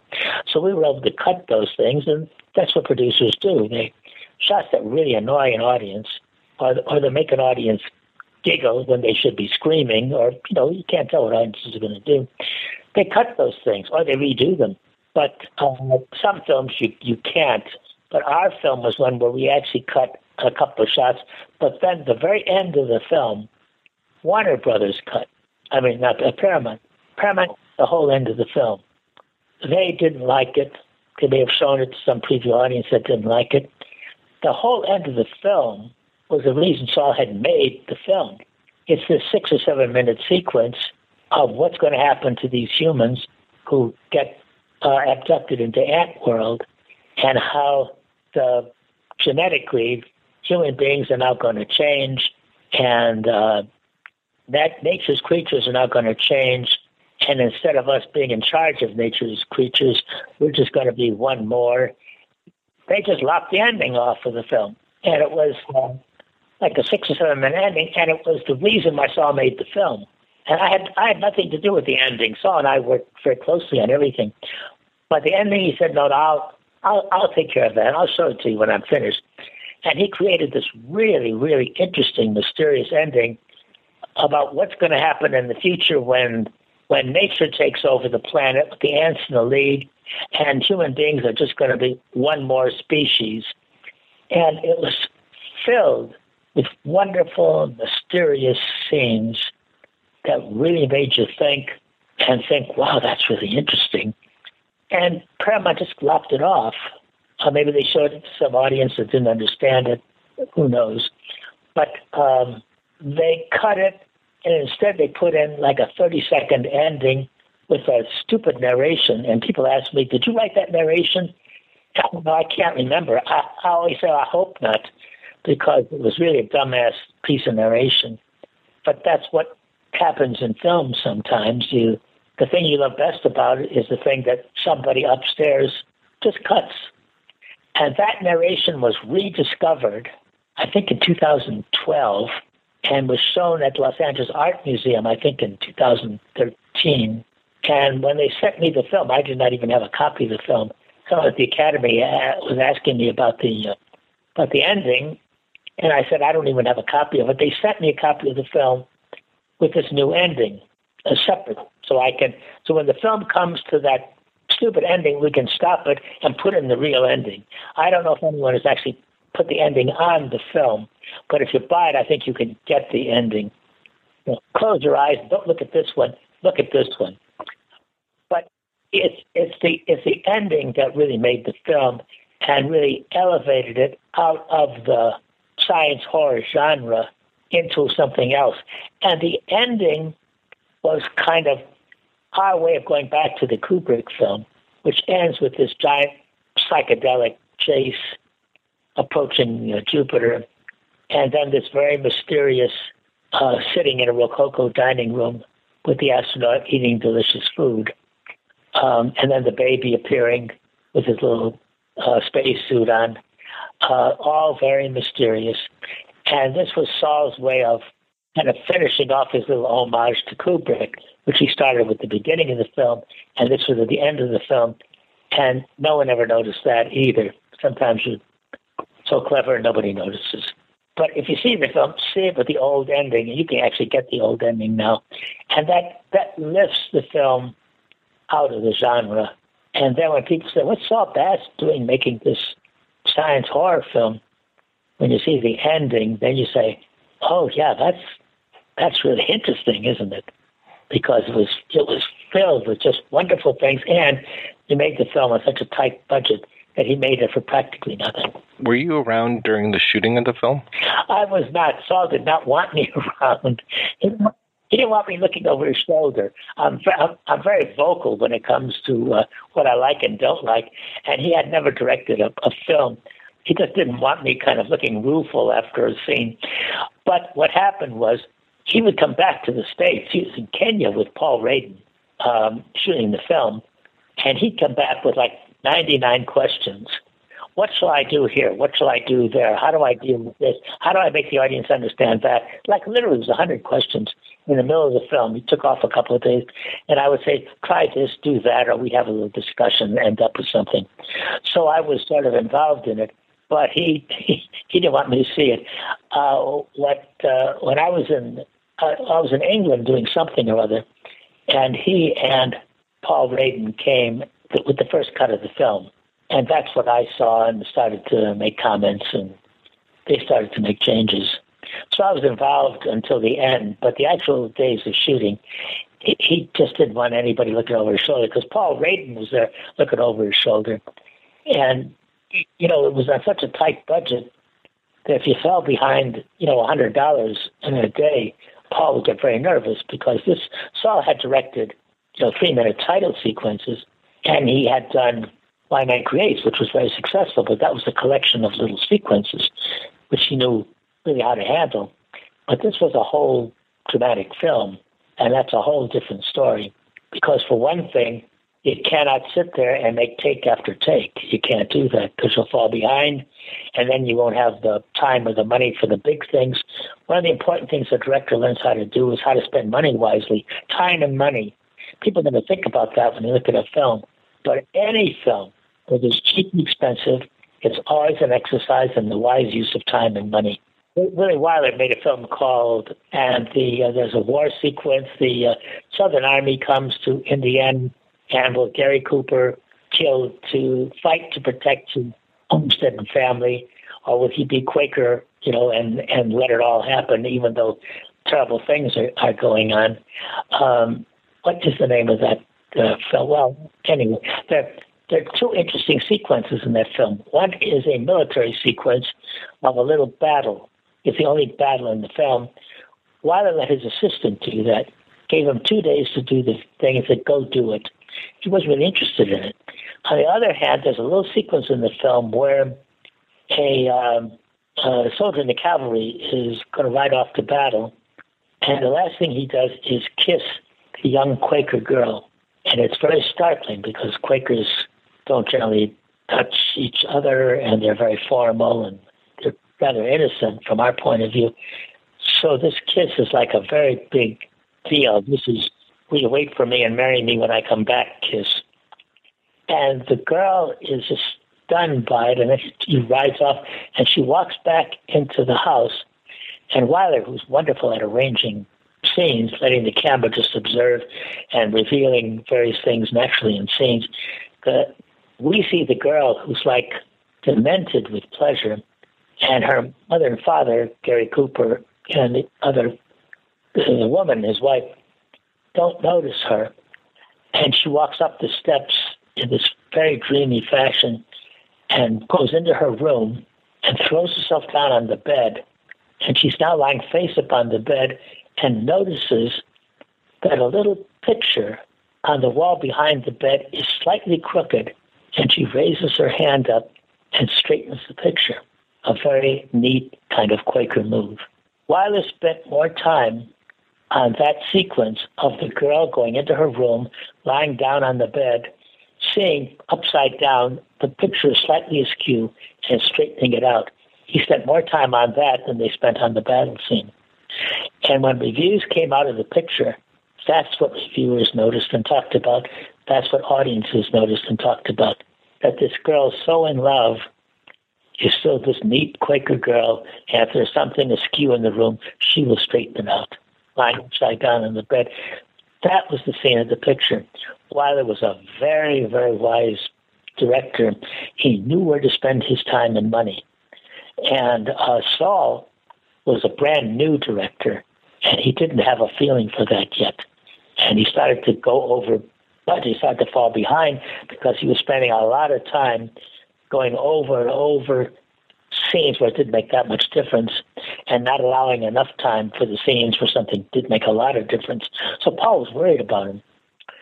And they'd confer at the end of each day, and you know, were they a little behind, and what was Saul going to do about it? So Saul figured he had enough of a nudge in Paul Rake, his friend, and he didn't want a Mayo Simon nudge, saying, I don't know, Saul, shouldn't you be taking her reaction rather than what he's doing, stuff like that. So I, I was back in um, I was back in uh, Hollywood, and then I was in in London. But when they finished the first rough, rough cut of the picture, they brought it to me, and we started to work on it. And then we finished it and brought it to Paramount. They had no idea what to do with it, and I think it was one of those situations, Mike, which happened so often then the people who approved the project are long gone when the project finally reaches the studio. And people take the film and people say, "Who ordered this? Who ordered this one made?" I remember, I remember reading in Variety they were they were kidding the picture before it opened, talking about this picture being previewed in the homes of uh, of famous Hollywood people. A picture where hordes of ants are attacking nobodies, and why are we watching this? I, think I think it made its money back. I I think it cost three million to make, and it made its money back. But then somehow it became kind of a minor cult classic. I remember some people came to me, uh, I don't know, about 10 years ago from France. They wanted to do a whole Saul Bass retrospective, and they talked about this film. And I said, oh, well, you know, it didn't work out very well. And they said, oh, no, on the contrary, it's now a cult classic. That's what I found out. It's a cult classic. So it finally gathered a, a small, appreciative audience. But at the time, people at were scratching their heads saying, who, who ordered this film? Because somehow the ants were the heroes of the film, not not the people. But that's well, we that's we meant it to be that way. Yeah, I really like how the ants are so cooperative with one another, but yet the people just cannot get along. Absolutely. Yes, it was all about ant cooperation. And that's why I would write these scenes of ant cooperation, showing showing someone there is smart, maybe not the individual ant, but someone in there is smart. And and the ant wrangler would actually create the scene, make it work. And there was just dissent and mistrust among the people. Yeah. And, and that sequence that Saul did at the end, it's all filled with ants are running this show, and, and people are now they're flying with birds. So evolution will kind of end up with people flying, but they're not the masters of birds. They're just fellow creatures. That was the ecological point of the film. Because I don't know if you remember during the late 60s and early 70s, that's when American rivers were foaming with detergents and detergent man and making everything ugly and awful and smelly and terrible. And detergent manufacturers were saying, "Well, do you want clean dishes or clean rivers?" Was that, was that offhand too bad for you? You don't like it, you know, go somewhere else. And uh, it was 1967, I believe, that the river in Cleveland caught fire. We had, there was the feeling that everything was polluted and that we were in the process of destroying the planet. Much more so, even though now global warming, you know, is a very big deal. In, in those days, the the isolated incidents had a huge impact on people. When that river caught on fire, I mean, that was like national news. People were horrified. What are we doing to our planet? And it was soon after that that the um, Nixon administration got the laws passed, uh, the clean air laws and the clean water laws that we're living with today. And some people are trying to get rid of, but still, they're here, and our water is cleaner than it's ever been and the whole country is cleaner than it's ever been. You know, all because of the horrifying things that were happening in the late 60s. And that's one of the things we were thinking about as we made the picture that, that we're in the middle of some kind of global meltdown and that human beings are busy, like, just destroying everything. And we wanted to do a picture where nature comes back and takes over. And nobody ever noticed that either, Mike. I'm telling you all the stuff we thought we were doing in the movie that nobody ever noticed. But that's why we were doing the the film because the national uproar was greater over this river in Cleveland being on fire than over the fact that Antarctica is melting. It's just that's really how it is. So this was sort of nature's revenge on human beings. We're going to alter people. We're going to have a different kind of evolution until we turn people into just one more species. And nature is now going to take over the planet because you have failed, folks. And a lot of that came from this river in Cleveland, that fire, uh, which was so just horrifying. So you never know what kind of symbol will become uh, really, really important. But that was all in the ending of the film, which Paramount lopped off because they were trying to save a doomed project, and they often make things worse. I remember seeing a uh, an Italian picture, Il Leopardo. Here, I'm giving like a film encyclopedia lesson here. Uh, Il Leopardo, the Burt Lancaster picture dubbed in Italian. Uh, well, it was a five and a half hour picture, And Paramount, I think it was also Paramount, they said, my God, we can't put on a five and a half hour picture. It's dull besides. No one will come. So they cut it down to like two and a half hours. And it was terrible. And it was lengthy and boring, and nobody came. I happened to have the opportunity to see the five and a half hour picture. It was wonderful. It was terrific. When it was coming to an end, the other people in the audience with me were all saying, "Oh, it's ending so soon." Time, you know, is is funny. Five and a half hours can be like, "Oh my God, can't they do another five and a half hours?" And sometimes, sometimes two hours is like you're looking at your watch after the first ten minutes. So studios in those days had a lot of power, and um, sometimes they would cut films up and make them unrecognizable. They cut Orson Welles films until Magnificent Ambersons. Who who can look at the last half hour of that film without weeping? They cut everything out of it. It becomes a series of little of little two person kind of oh that's why I said that that's how I'm going to change and yes it's going to be this way. They cut the whole heart out of the last half hour of the picture because they thought it was too long and it was boring. Um, so, so sometimes the artists actually know what they're doing.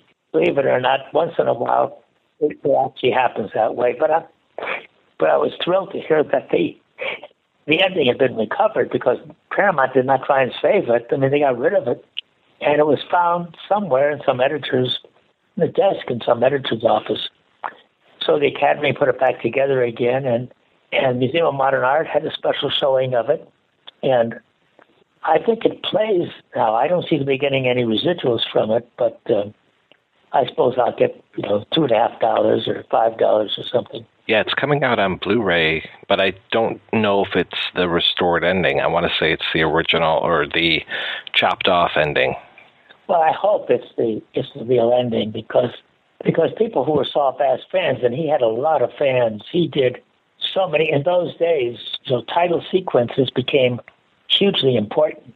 It was a kind of a fad, but it lasted for several years. And Saul was a master of that, and everybody knew who was doing the titles of, of the picture. He was he was a title genius, and uh, people really looked forward to something that he was doing. And then this little horror film came out, and people said, "Why did he do this?" And with the real ending, you begin to see why he did it. I've had a chance to see the original ending, and, and it's just the use of montage and the double exposures and just the, the animated figures running across the the the vistas and everything. It's just wonderful. And Saul, Saul was a master of montage. He loved. In fact, you probably don't know this, but Saul used to get hired to do montage sequences in films, in big films, and get no credit, but uh, do them. A film like uh, um, I don't know if he did the Streisand film, the uh, the first one she did about Fanny Brice. Um, oh, was it Funny Girl or Funny Lady? Yeah, there's a montage sequence in that of, of poker playing. I, I think I think Saul did that for a while but he loved doing montages and he loved fitting images together and contrasting images, and he he and double exposures and making sunsets do for sunrises. He, he, he was really good at that, and um, rarely got a chance to do it. Most of Saul's work was commercial work. You probably don't even know this about him. This is going to be a chat about Saul Bass. The first thing, have you been in California? It's been a long time, but yeah. Well, on La Cienega Boulevard, for many years, probably still, there was a restaurant called Lawry's. Uh, it was an all roast beef restaurant. Roast beef is not that popular anymore, but it was an all roast beef restaurant. And above the entrance was a giant fancy L, a really interesting L. That was Saul's first commercial job, I believe, to design that L. And then he started designing uh, logos for companies. He did a whole bunch of them, and never really the um, AT&T, which still uses the uh, the the world with the bands around it, as though an astronaut is taking a picture of it look at an AT&T truck or look at something that AT&T sponsors, and, and you'll see that world. That was Saul. He did that. And United Airlines, they've abandoned his logo now when they uh, joined together with another uh, airline company. But Saul had these kind of sexy uh, UAs. They kind of look like um, I don't know what they look like. They were big U's, but the way he did lines inside of them and the way he colored them with two reds was very interesting, kind of mysterious. It really caught your eye, and you kept looking at it.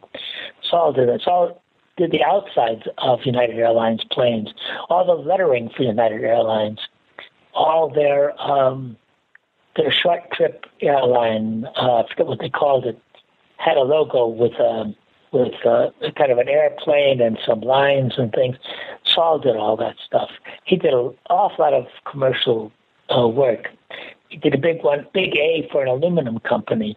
In fact, I once suggested to him that he have a Saul Bass alphabet and put a big on paper and, and show the letters that were still available. right. Because he did a lot of that, and um, that's where a lot of his designer income came from, doing uh, very clever. Oh, the uh, have you ever noticed the Warner Brothers logo?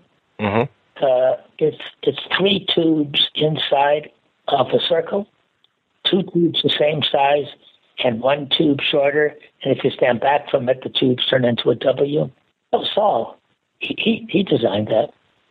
Uh, he did a lot of commercial design work, but what he loved to do with these uh, montage sequence, he did the um, he did the shower sequence in the Hitchcock film Psycho. Yeah, he he did the shower sequence. Hitchcock later said, "Well, Saul contributed some stuff, but I really did it." But Saul told me he really did it, and I believe Saul.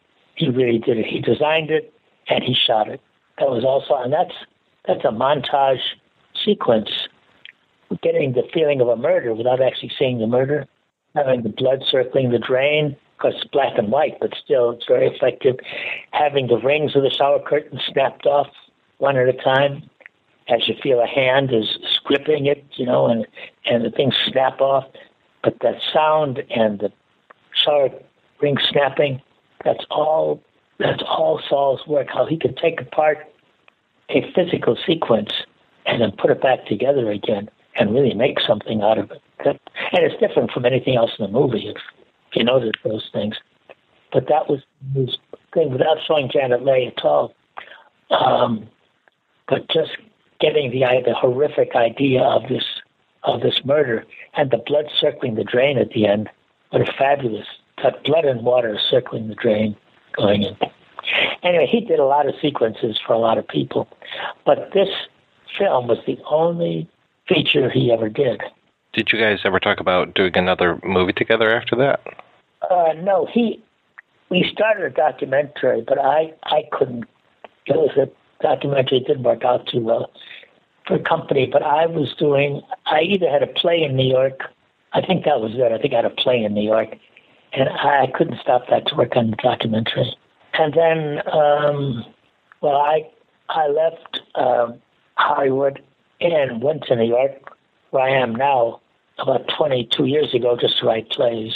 And Saul died, I think, about 10 years ago from um, lymphoma.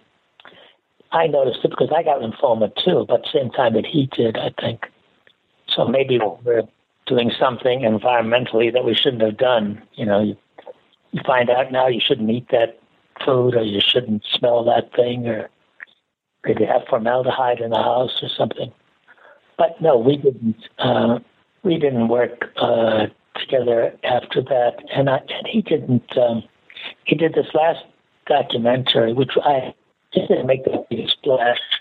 I think that's the last, and I think he went back to movie titles. He started working with a particular director. Oh, the one who did um, Goodfellas. What's his name? Oh, Scorsese. Scorsese, yeah. He, with his wife, who was also a very creative person, did a lot of titles for Scorsese. And then I noticed his office is gone now. He was sort of a, he had a lot of people working for him, but he, he liked to cultivate the idea that it was just him. And in many ways, it was, it was just him. He used to have his office by the front door. Usually, the guy runs the place is, is in the last office. So I was in the front office. He always kept his door open. He was like, uh, like a little shopkeeper, you know, on the Lower East Side. I want to see who walks in. Washington Irving, the famous um, 18th century American writer, I visited his home. His office was also in the front, so he could see who walked into his house. So I wanted to know who was who was coming in, who was going out. Uh, his office, by the way, if you want tidbits, was filled with stuff from floor to ceiling, all from his various travels, all cheap, nothing expensive. He loved to buy things where he liked the shape, he liked the repeating pattern, he liked the funny thing, he liked the reflection. He'd come back and put it in his office. Finally, there was hardly any room to walk around his office because he had all this stuff everywhere. And I'd come in the afternoon and we'd sit and play with all this stuff. He would have, I don't know, from the ceiling once he had this uh, long kind of sticker thing filled with little dots of colored candy, each dot a different color. So the whole thing made kind of an interesting design. Should we eat one to see what it tasted like? we we play with that idea. Then then he had a little little thing in the office, a little square thing that actually reflected the traffic in a very odd, interesting way. The cars going by the building. We watched that for a long time. But we'd pick up these little balls and things and little items and play with them. That's when we couldn't think of anything. You know, we'd kind of just kind of play with whatever's around until I'd say something or he'd say something, and I'd run to the wall and write it down on, on, the shelf paper. And if we were really stuck, like, I don't know, we can't think of anything, he'd say, let's go see a foreign film and see what we can steal. And then we'd go off to the, uh, like the Korean movie house. There was a Korean movie house that showed Korean films with no subtitles. we would just walk in and sit down and look at the film. We didn't know what was happening, but it's very interesting experience to look at a film if you're not concerned with what's happening. He'd say, "Oh, look at that hand! Oh, look at the look at that hand! Look how it comes out of the sand! Oh, remember we can use that somewhere somehow." Oh, he'd say, "Ah, that bird! Look at those wings! Oh, those birds! Yeah, we, we can use that." There was always stuff that we could use somewhere somehow. Or look at that sun setting. Oh, look at that! Look how it shimmers we'll use that somewhere. And we did all, you know, every once in a while we'd actually use something that we'd see in the film. Um, just some shot or some angle or somebody being creative on film. And we'd go back kind of refreshed and we'd start talking and start doing something or other. I, use that kind of technique when I taught writing. Writers come up and say, I'm blocked, I can't write, which is very amusing because writing is hard. And, you know, we're always blocked. We can never write. Nevertheless, we managed to get it done. But I was always tell kids, no, you're not blocked. There's always something you can do. There's always something you can do. Or you can sit there and feel that that is something. But you're never, you, you must never let it be in charge of you. You are in charge of it. That's the basic premise of all this. And if you're not writing at the moment, it means your insides as your well is filling up. When it's filled up, it'll spill over and you'll just start to write something. Don't worry about it. You're doing your job. You're doing your job. And if doing your job involves reading an old magazine or looking at the pictures or going to the movies, you are doing your job. You are connected to the work. And you are in charge of it. And at the appropriate moment, your subconscious will open the gates and you'll start to work. Very important way of thinking. So you're never you're never stuck. No such thing as being stuck. There's always things that you can do, creative things that will kind of keep the thing alive. If you can't do anything else, you can write a note to yourself about why you're having problems. You can always work. So we always had the principle of we're always working. They looking in on us may think we're goofing off, but no, we're always working. And that's how we got stuff done. Just by kind of keeping alive and getting stimulation from these kind of stupid, silly things that were worth worth nothing and not always even that interesting. But there'll be something about a shape. Or we would go someplace and have the most boring time, but Saul would always say there's always something interesting to be learned. So no matter what we did, we did a lot of things together. We always found that particular instant or that shape or that thing that we could learn from. Oh, that was interesting. So there was never like we're spinning our wheels. No, we're always learning stuff. We're always putting stuff away that we will use in some way. If you notice, Saul loved the sun. He loved sunrises, which were never sunrises. They were always sunsets reversed because suns don't suns don't rise like that. He loved horizons. That's why he loved the desert. He loved that horizon line. He loved that shape of the sun coming down into that horizon line. He liked the simplified bulks and lines in nature. He loved flight. He loved birds. He loved wings. He loved little kids running on the beach, flapping their arms like birds. He loved the kind of moments when nature becomes simplified, when it's not just stuff and it has shape. And then you introduce a human into it, chasing after the birds, and the birds take flight, and the little kid is waving his arms like he's going to take flight. Those are images that Saul loved, and you could see them over and over again in his work. He loved the shape of wings.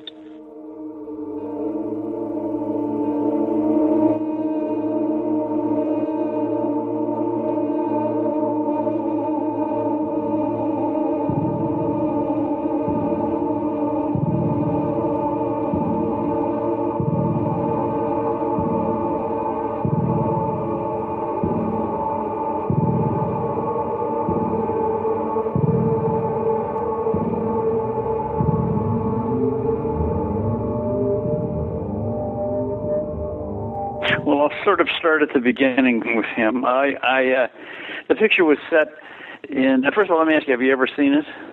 Oh yeah, yeah. I've seen it quite a few times, and I finally tracked down the uh, original ending of it. Yeah, that was a big um one of the main reasons I did it. It was very well written. You know, they didn't quite get it uh, the way they you know the way it was um it, it, it wasn't executed quite the way it should have been. But i think by then saul had decided he didn't he'd kind of given up on it. It was interesting. He kind of he kind of ran out of gas dealing with the studio i think at the end of the day which i'll tell you about. But you know, I went in and talked to him, and as you know, the thing was set for Arizona, this is, and we're and we're in California, so of course we shoot it in Nairobi. I mean, that was one of those. It was it was during that era where they had uh, lots of plan. Uh, this particular was called the Eady Plan, and um, so you could, you know, the uh, English, the the British, uh, the sterling uh, coin of the realm was um, was used, and they gave big big uh, kickbacks to the production companies, you know, and tax breaks, kind of like what they do in Canada today. They do that in a lot of countries, in a lot of states as well. So we, um, a guy named Paul Radin produced it. He had done Born Free, you know, that lion movie. Did a couple of them, I think, and they were kind of hits. And he knew his way around Africa and the Eady plan. So by the time I got involved, they were going to Africa with this thing. And it was not a bad script. Um, you know, I got on the, the plane, went to Africa, and we, which was quite an adventure in itself. But we, and then we we started working on it, and it was, um, it was, there, were some dilemmas in that, you know, to my way of thinking anyway. Uh, uh, they they wanted no sexual innuendo between me and Lynne Frederick. You know, no kind of flirting or not. I'm not talking anything overt. I mean, any at all. You know, it was like, and I had a feeling. I mean, there we were out in the middle of the desert in a geodesic cube or whatever the hell that thing was. And you know, and I had a lot of dialogue with her about uh how are you? You all right? And you know, sympathetic stuff. But I had, they were always trying to be very careful with me and with her that we were sort of oblivious to one another. It was kind of odd, you know.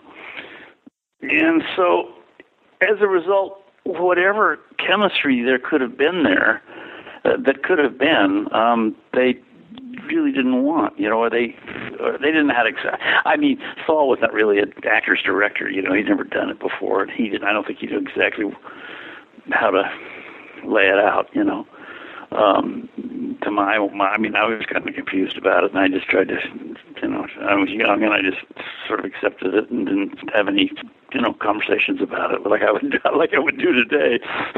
So and the thing about Lynne was this is kind of an interesting little tidbit. I mean she was very very pretty and sexy and you know she was a kind of a hot number. I mean not long after that movie it wasn't too terribly long. She married peter sellers for god's sake you know.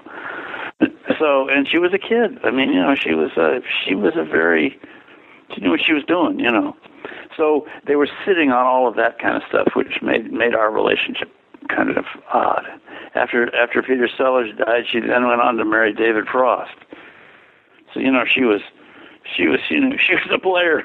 but but uh, anyway, we so we kind of struggled with that a little bit, and and uh, and uh, then the other thing that happened that I think several things happened that hurt the picture.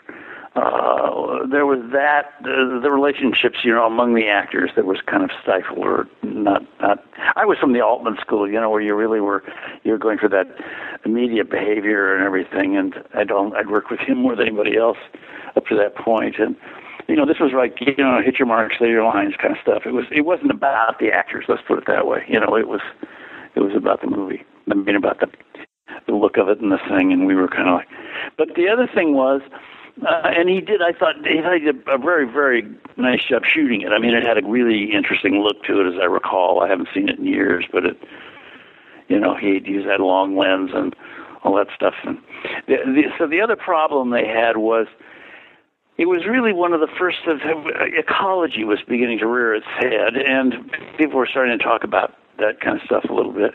And this was really supposed to be a kind of ecological film. You know, it was supposed to be a uh, oh, you know, a kind of warning, I, I guess you could say, or a cautionary tale that human beings aren't the aren't the you know at the top of the food chain necessarily, and that's what, how that all was described in the montage at the end that we didn't really shoot. You know, the I was sitting and having lunch with a, you know, like a a silverback ape or something and learning something from we were sitting having a conversation. I mean, it was all that kind of thing, and it was quite elaborate, and uh, it, it never reached the screen. And the other thing was because it was kind of a new idea and a, and and was sort of uh, aimed at ecology the studio didn't really know what to do with it, and so they they put it out there as a, as a horror film. You know, as a kind. There's a if, if you've ever seen the poster, there's a ant crawling out of out of a guy's hand, and I mean it's pretty, you know, in your face um, horror. And that wasn't what what he was doing at all. So I think the audience. Uh, you know, the, I don't know how many people even saw the picture, but those who did, I think, were let down because uh, they, they they didn't get what they expected. You know. Uh, there was a picture called the Hellstrom Chronicle that had come out shortly before this one, and that's where they used that. I think that's what fascinated Saul the most was they used that kind of time lapse photography. You know, um, you know how, how the ants were speeded up and running around, and they could manipulate all that. They learned, or they kind of learned how to do all that stuff, and all that was being done in California while we were shooting the the plot to the movie. See, so um, they integrated all of that, and uh, and uh, I just think it was kind of it, wasn't a horror film, you know. And the third problem, I said this at the at the uh, thing in Los Angeles. The third problem with it was I looped the entire movie and I just and you know looping in those days wasn't very good, and I hated looping. I, I didn't want to do it, you know. But they'd all everybody gone back, home, and they left me with a uh, a uh, you know uh, a guy, a technician, you know, a, a looping guy in London. Is where we shot the interiors. And and I, I kept saying, why are we? Why am I looping this? I mean, this is interior dialogue. There's nothing wrong with this dialogue. No, it's a bit woolly, you know. And I think he was afraid it wasn't the loops weren't matching the other stuff or something. And so as a result, you know, it's like when they looped in those days, it was like you'd be in the middle of a hailstorm and you sounded like you were in your Barcalounger in your living room. You know, it was ridiculous. And so I mentioned this, and these kids all jumped on it. They went, "No, no, that's what's cool about it. You you sound sort of disembodied." You know, they they they were all kind of in, enamored of the fact that things weren't very slick. You know we didn't we, we didn't know how to do that stuff in those days, you know, the way we can today. So yeah, it was a. I think they find it campy a bit, you know, and uh, uh, and he's he's of course greatly admired for what he's done, you know, and he's there are moments of kind of brilliant stuff in it. I think from from what he did, you know. Uh, I, I mean, I just I just feel that the performances, you know, didn't carry the picture in any way. You know, I don't think they lived up to what they could have been. But that's neither here nor there. It was a long time ago. you learn something from everyone you do, you know.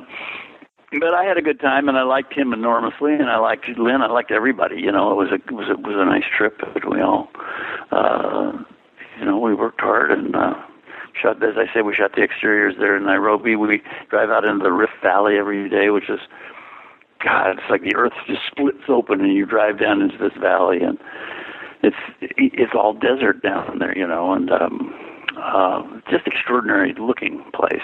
Um which I think again added to the movie. Didn't look like Arizona, but it but it, it looked pretty exotic, you know. And then we then we went to London and uh, and did the interiors, you know, where I slide down into the ant hole and all that stuff. The main area where you guys were, the inside of the building, was that shot in England or where was that at? Yeah, the interior was, uh huh, and the exteriors. Yeah, we had the exteriors. Oh God, I I just it's just flashed in my mind. I remember we were having to stand there with these, you know, looking at that dome and what, and oh, and you know those big towers that the ants built. We had to stand out there and look at them and everything, and they use those terrible big reflectors in the middle of this um uh African sun, you know, in the middle of the desert and oh nobody could keep their eyes open. It was just a, it was just torturous and they say, now, just open your eyes now and try to say those lines, and nobody could do it. You know, it was just, uh, you're like burning your retinas. I mean, it was insane. You know, so there were there were those, those kind of glitches, and you know, nobody said, well, listen, you know, let's try try it a different way so that we don't, so we can get the scene right. You know, these guys are they're squinting, playing these playing the dialogue with their eyes closed. You know, I think it had a kind of a you know, for for the things that there were plenty of good things, I guess, but I think I think there was a certain naivete that went down in terms of filmmaking from everybody. You know, he wasn't Bob Altman at the helm. You know, and yet what he was what Saul was really good at, which was, I mean, I suppose if I'd been a color blue, he would have been happier. You know, but I and I feel I feel like I'm dishing here, but I'm because I like him enormously. I did, and I know he's a talented guy. You know but he, he uh, it just didn't really, I think, come together the way it should have. You know, I think the script is better than the movie. When you were talking about the uh, the plan to get people over there, was you were saying the Eady plan? Is that like Idi Amin? Eady, Eady. I think it was. uh no, it didn't have anything with Idi Amin. okay. no, it was, that would have been horrible. So I was. No, they had. Eady.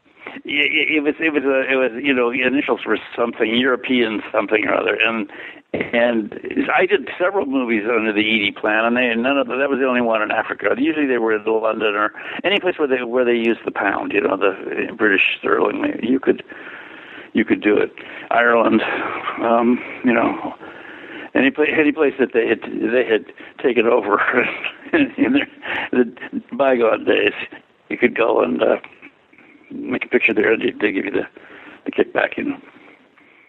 And so it cost the budgets would come come down quite a ways. I believe at the time Robert Evans was running the studio, and uh, so by the time it got back here, I mean he kind of liked the picture, I understand, but you know they just didn't have a clue how to and and they did they didn't uh, consult uh, they didn't consult Saul. I talked to him years later about it. Somebody I knew wanted to try to get it re re released or something, and I said, you know, because it was released without that ending, and I said to him, you know, what about that ending? I'd never seen it, you know. And I said, Jesus, sounded good to me in the script. I mean, have you got a lot of great footage you're sitting on there? And he said, No, I didn't. He said, I, I don't. I, he said, I don't. I wouldn't want to see that put back on. But he said, I didn't think the picture supported it, or something. And that was his quote. And then he, um, I was to say, what did he tell me? He, uh, yeah, well, he just didn't seem, seem very interested in it. It was like he'd, you know, uh, I feel he was let down some somewhere along the line, you know, and I think it was in in the final analysis. I think it had, had to do with the studio. He didn't seem to want much to do with it, and he had such a big career going on with his commer- commercial art and everything. That, you know, he didn't need it. I don't know whose idea was to get him involved in the in the first place, but uh, you know, I guess I I I have a hunch that people saw the Hellstrom Chronicle and I thought, well, this is the, the perfect thing for a guy like Saul because it's you know it's all kind of storyboarded and uh, you know it's uh, the kind of thing he he he can he can he can make something out of it. You know, these were very low budget films too. Were there a lot of ants on the set? There were not a lot of ants. So they brought some ants in. I had to do some stuff in London with ants, and they had jars of little small jars of ants that were um, different kinds, you know. And those bastards, those little bastards, stung you. I I had to chase some of them once on the on a counter or something. She breaks it in a jar or does something I can't remember, but but the ants were coming around. They're trying to get some shots up. And I had to get my hands in this in the shot and and and yeah, they well, they were nasty. I never had an ant bite me. Our ants are more more benign over here, and they were pretty big too. I remember them. Yeah, pretty big. I guess I had to do that to get them in the shot a little bit better. Oh yeah, you know they they shoot all those inserts and then they don't they they never use them. You know that that happens on every picture, but that one was like I and there were, she they did some stuff. Uh, he did some very tricky photography, I think, with Lynne looking at an ant that was like right next to her eye or something. It's weird. God, I haven't seen it since I was a child. well, I did. I actually went. I watched part of it. No, I couldn't sit through it, but I, I because of my own performance, nothing to do with Saul. But I, uh, uh, when they had it out there in Hollywood that time, I watched a little of it. Then I came back at the end and talked about it. You know, so I haven't really seen the whole thing. I oh, I saw the ending too. I came back in time to see the ending. That was it. Yeah. So I, I do know what he did with that. Yeah. It, and it was interesting. It was just it just wasn't nearly as elaborate as it was going to be. You know. If, I mean, they really, they really needed to spend, you know, several weeks shooting it if they were going to make it really right, and they didn't. You know, that was all post production. All that stuff they did post production. I did a couple of little run. I run around the desert things, you know, and uh, but that was it. Yeah, some of that stuff of you and Lynne actually looked animated. Yeah, yeah, it was. I think. Uh huh. Yeah. So then they they just junked it, you know, at the end. But I don't know. I think they had bigger fish to fry at Paramount at the time, you know, and uh, they just didn't, you know, just never never really went anywhere between. I think their the studio's attitude about it and and the fact that uh, uh, they didn't kind of get it, you know.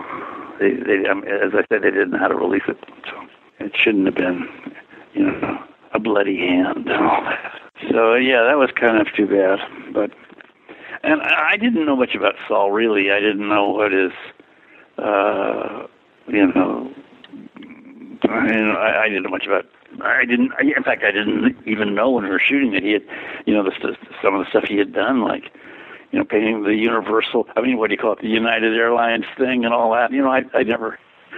Yeah, I I just I thought he was a director. You know, it was wasn't until later that then we we were about halfway through the picture. We started undishing, and he he was talking to me about how he did this and did that. He he was he he he used to do a lot of second unit stuff for Hitchcock.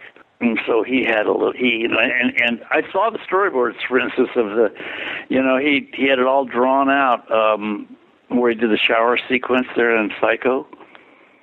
And there's always been a lot of controversy about that, you know, whether he actually shot that footage or not, you know, you've probably heard it. I'm I'm I'm not a real cinephile the way some of you guys are, but but he did say to me that he shot it. He said, "Oh yeah, it was just we, you know, it was all we brought in a body double, and we just it was just blood going down a drain and that kind of stuff." So, you know, he said Hitchcock didn't want to bother with it. yeah, the the montage of that is just kind of intense, and it kind of seems like something that Bass would do. Yeah, yeah. Well, he he told me that he did it so I can attest to that. And then I read later, some, some it was in the paper. Some guy, somebody said, "No, no, I was there on some AD said I was on the set, you know, and he didn't know why Hitchcock shot that stuff." And I think probably what happened was that you know Saul did all the the the montage and and maybe when uh what's her face Leigh you know uh, the gal Janet Leigh. Janet Leigh you know maybe Hitchcock shot her close-ups or something you know there were shots of her face you know but I think uh, I think Saul did the you know the work that that turned out really interesting but that probably bored you know Hitchcock to shoot. What was it like working with Nigel Davenport? Well, we were none none of us were really on the same wavelength. You know, he was he's a big British actor. You know, and, and I was trying to kind of make it real as real as I could, and uh, you know, we, it was all okay. Uh, um, we didn't really. I don't know. It, he, he had his agenda, and um, and uh, he was all right. You know, it was it was we never had any problems or anything. I just never felt particularly um, uh, involved with him, and yet and yet that's probably the way it was supposed to be, right? He was. I mean, we were kind of at odds and all of that, but uh, you know, we just never. It just at the end of the day, this was not a picture that where they spent much time thinking about actors, you know. But we were like sort of props in a way. Uh, and I and I, I I guess I saw that going in. I mean, I can't say that I again I I, I excuse some of it on my on my youth, you know, because and the business was so different in those days. Mike, I mean, I was you know, as a kid, I was out there doing a lot of TV and stuff, and I was working with Bob a little bit, and and um, you know, I thought, hey, great, I'll lead in the film. You know, this is this is you know, and then it all it all kind of then the you know the the, the whole nouveau thing hit, and everything changed, and it was uh, I was right in the middle of all that upheaval, you know, um, and I did a lot of really interesting movies in that and during that period, you know, and I sort of think back on that one as just a little early, you know. I kind of caught the tail end of old Hollywood. I mean, when I got out there, I mean, one of my one of the first well, my first movie I ever did was an Elvis picture, you know. And the way, and that's a good example of what I'm talking about. Now, that this picture was written for James Coburn, you know, and he couldn't do it at the last minute, and so, you know, they put six songs into it and made an Elvis movie out of it. That's how the studios kind of operated. You know, Elvis owed him a few pictures, and so they did it, you know. And uh, I remember doing a picture with Kim Novak, but then, but that one was Robert Aldrich, you know, so it had a really interesting kind of gothic thing to it, and he was he was really an independent filmmaker, you know, working for the studios. But he called all the shots, you know. So that was my my first. Well, aside from Altman, who even when he was in television was very rebellious.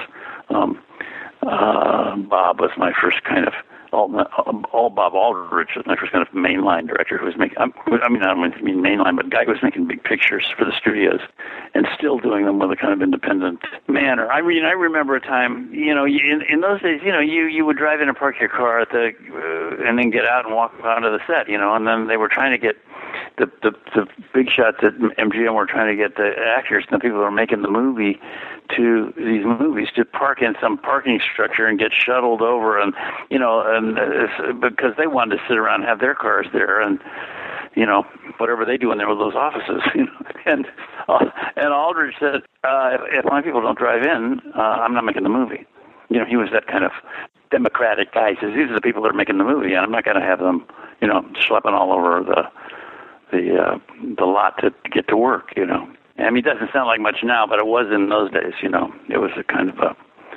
it was a kind of disrespectful thing for him and for the people that he had hired. You know. Now you talk about Saul. You, the great thing, uh, one of the great things about that movie, we were so far from Hollywood, nobody had anything to say about anything. You know, it was just, you know, he made the picture the way he he wanted to make it, and uh, I don't ever remember. There might have been conflict. I just never was terribly close to anybody on that show. You know, it was funny. We were all over there. Kind of got to know her a little bit. I didn't get to know Nigel really at all. He was there with his girlfriend, and you know, he just sort of would do his bit and disappear and go on a safari or something. You know, he was, he was. This was a trip to Africa, I think, for him more than anything else. But you know, I don't think I took it. I took it very seriously, but not in a different kind of way than I started taking. Then I started taking the whole profession as I got a little older, and I saw what was going on. I started working with these guys who were really filmmakers. You know.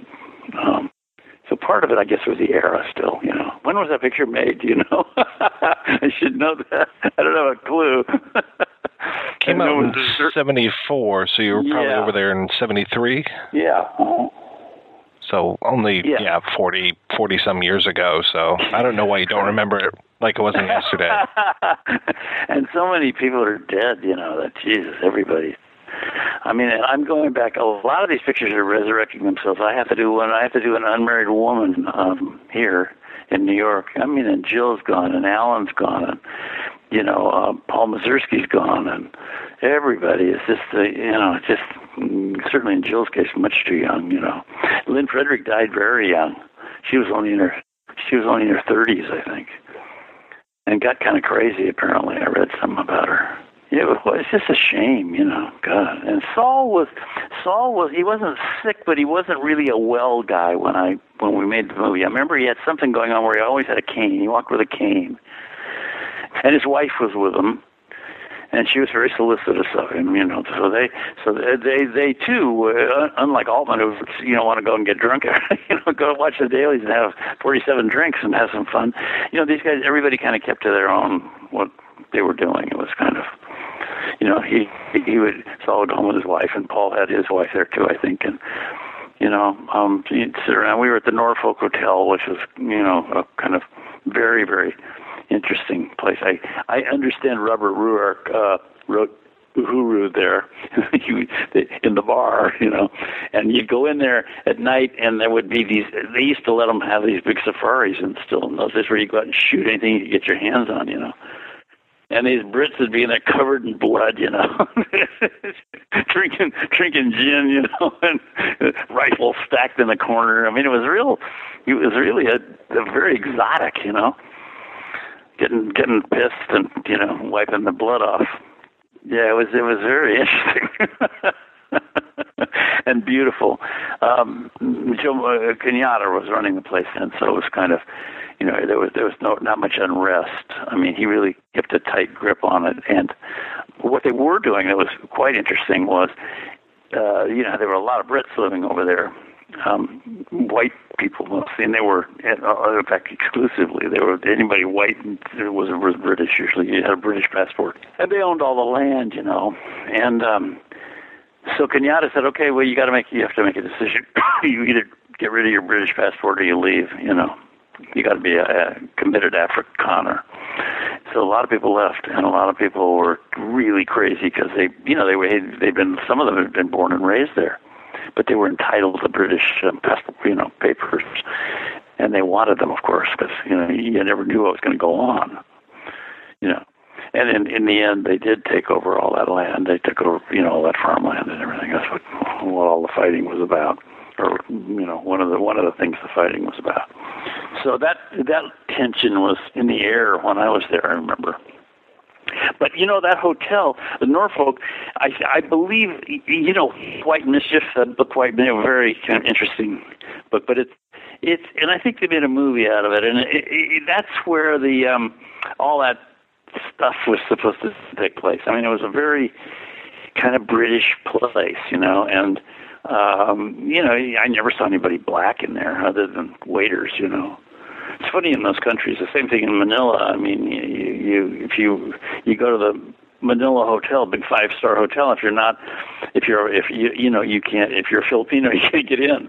I mean, all the Filipinos worked there, you know, or did in those days and they had guys with guns, you know, at the end of the hallways and stuff. It was very. Um, I mean, is there anything you wanted to know about that picture that I didn't tell you? I mean, I'm just telling you kind of inside stories, really. I don't know. Yeah, that was pretty much it. Just kind of wanted to know the experience of it, and Yeah, you know, I mean, I I know once you're done with the film, you're probably not looking at you know box office receipts and critic reviews and stuff. You're off to the next picture. So that's my Yeah. job to go back and look at those kind of things at the time. So You know, it's interesting you bring that up because Well, uh, I was most of the pictures I did in the '70s, I guess, were very, very critic dependent. You know, and you know you had to worry about what Pauline Kael had to say, and I don't even think about that stuff anymore. You know, I don't. I never. You know, anybody, any, you know, lame brain with a computer is a film critic now. So, I mean, I hear people talk about. Did you see what they said about me in, in a Rotten Tomatoes? no. But you know, there's a gazillion people reviewing things in quotes nowadays. That yeah, kind of loses its impact now, doesn't it? It does, doesn't it? Yeah. And the studios have learned to roll right past them. You know, they're uh, yeah. I I, have a, another Canadian script about this guy who was a film critic. They want to make this picture. Um, and he's dying, and he's like, uh, you know, fuck the movies. I I devoted my life to the movies. I'm a real curmudgeon, you know. He said, I, you know, and I. He, well, well, the thing about him was that is that he's he's no longer um valuable. You know, it's that he wants to talk cinema, and they and nobody's interested. You know, he's bitter about it. I I, I kind of liked it. It was very Peter O'Toole. You know, I thought that idea of you know who who cares nowadays? You know who cares what Rex Reed has to say?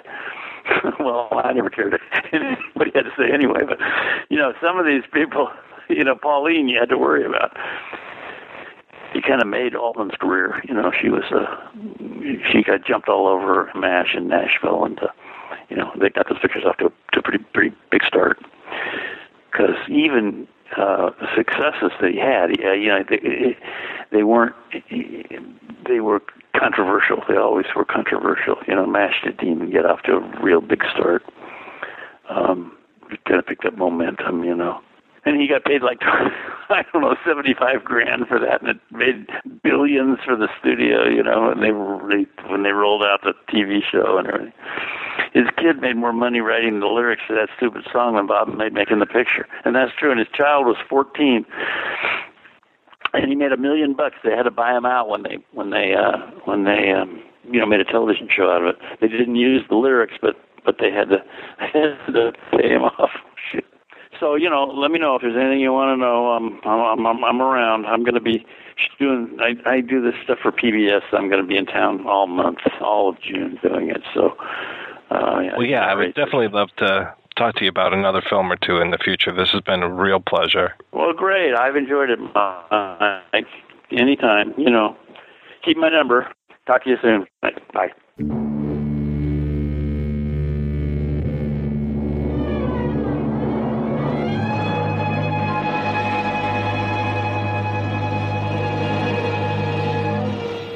When it comes to electronic music, how did you kind of get interested in that, and what was really your first exposure to it? Well, it was um, a very interesting studio run by um, the German emigre refugee called Ernest Berk. Um, and he had a studio with uh, oscillators and ring modulators and um, filters and six Revox two track machines. And he um, recorded long, long loops on quarter inch tape, which went all around the studio on coat hangers.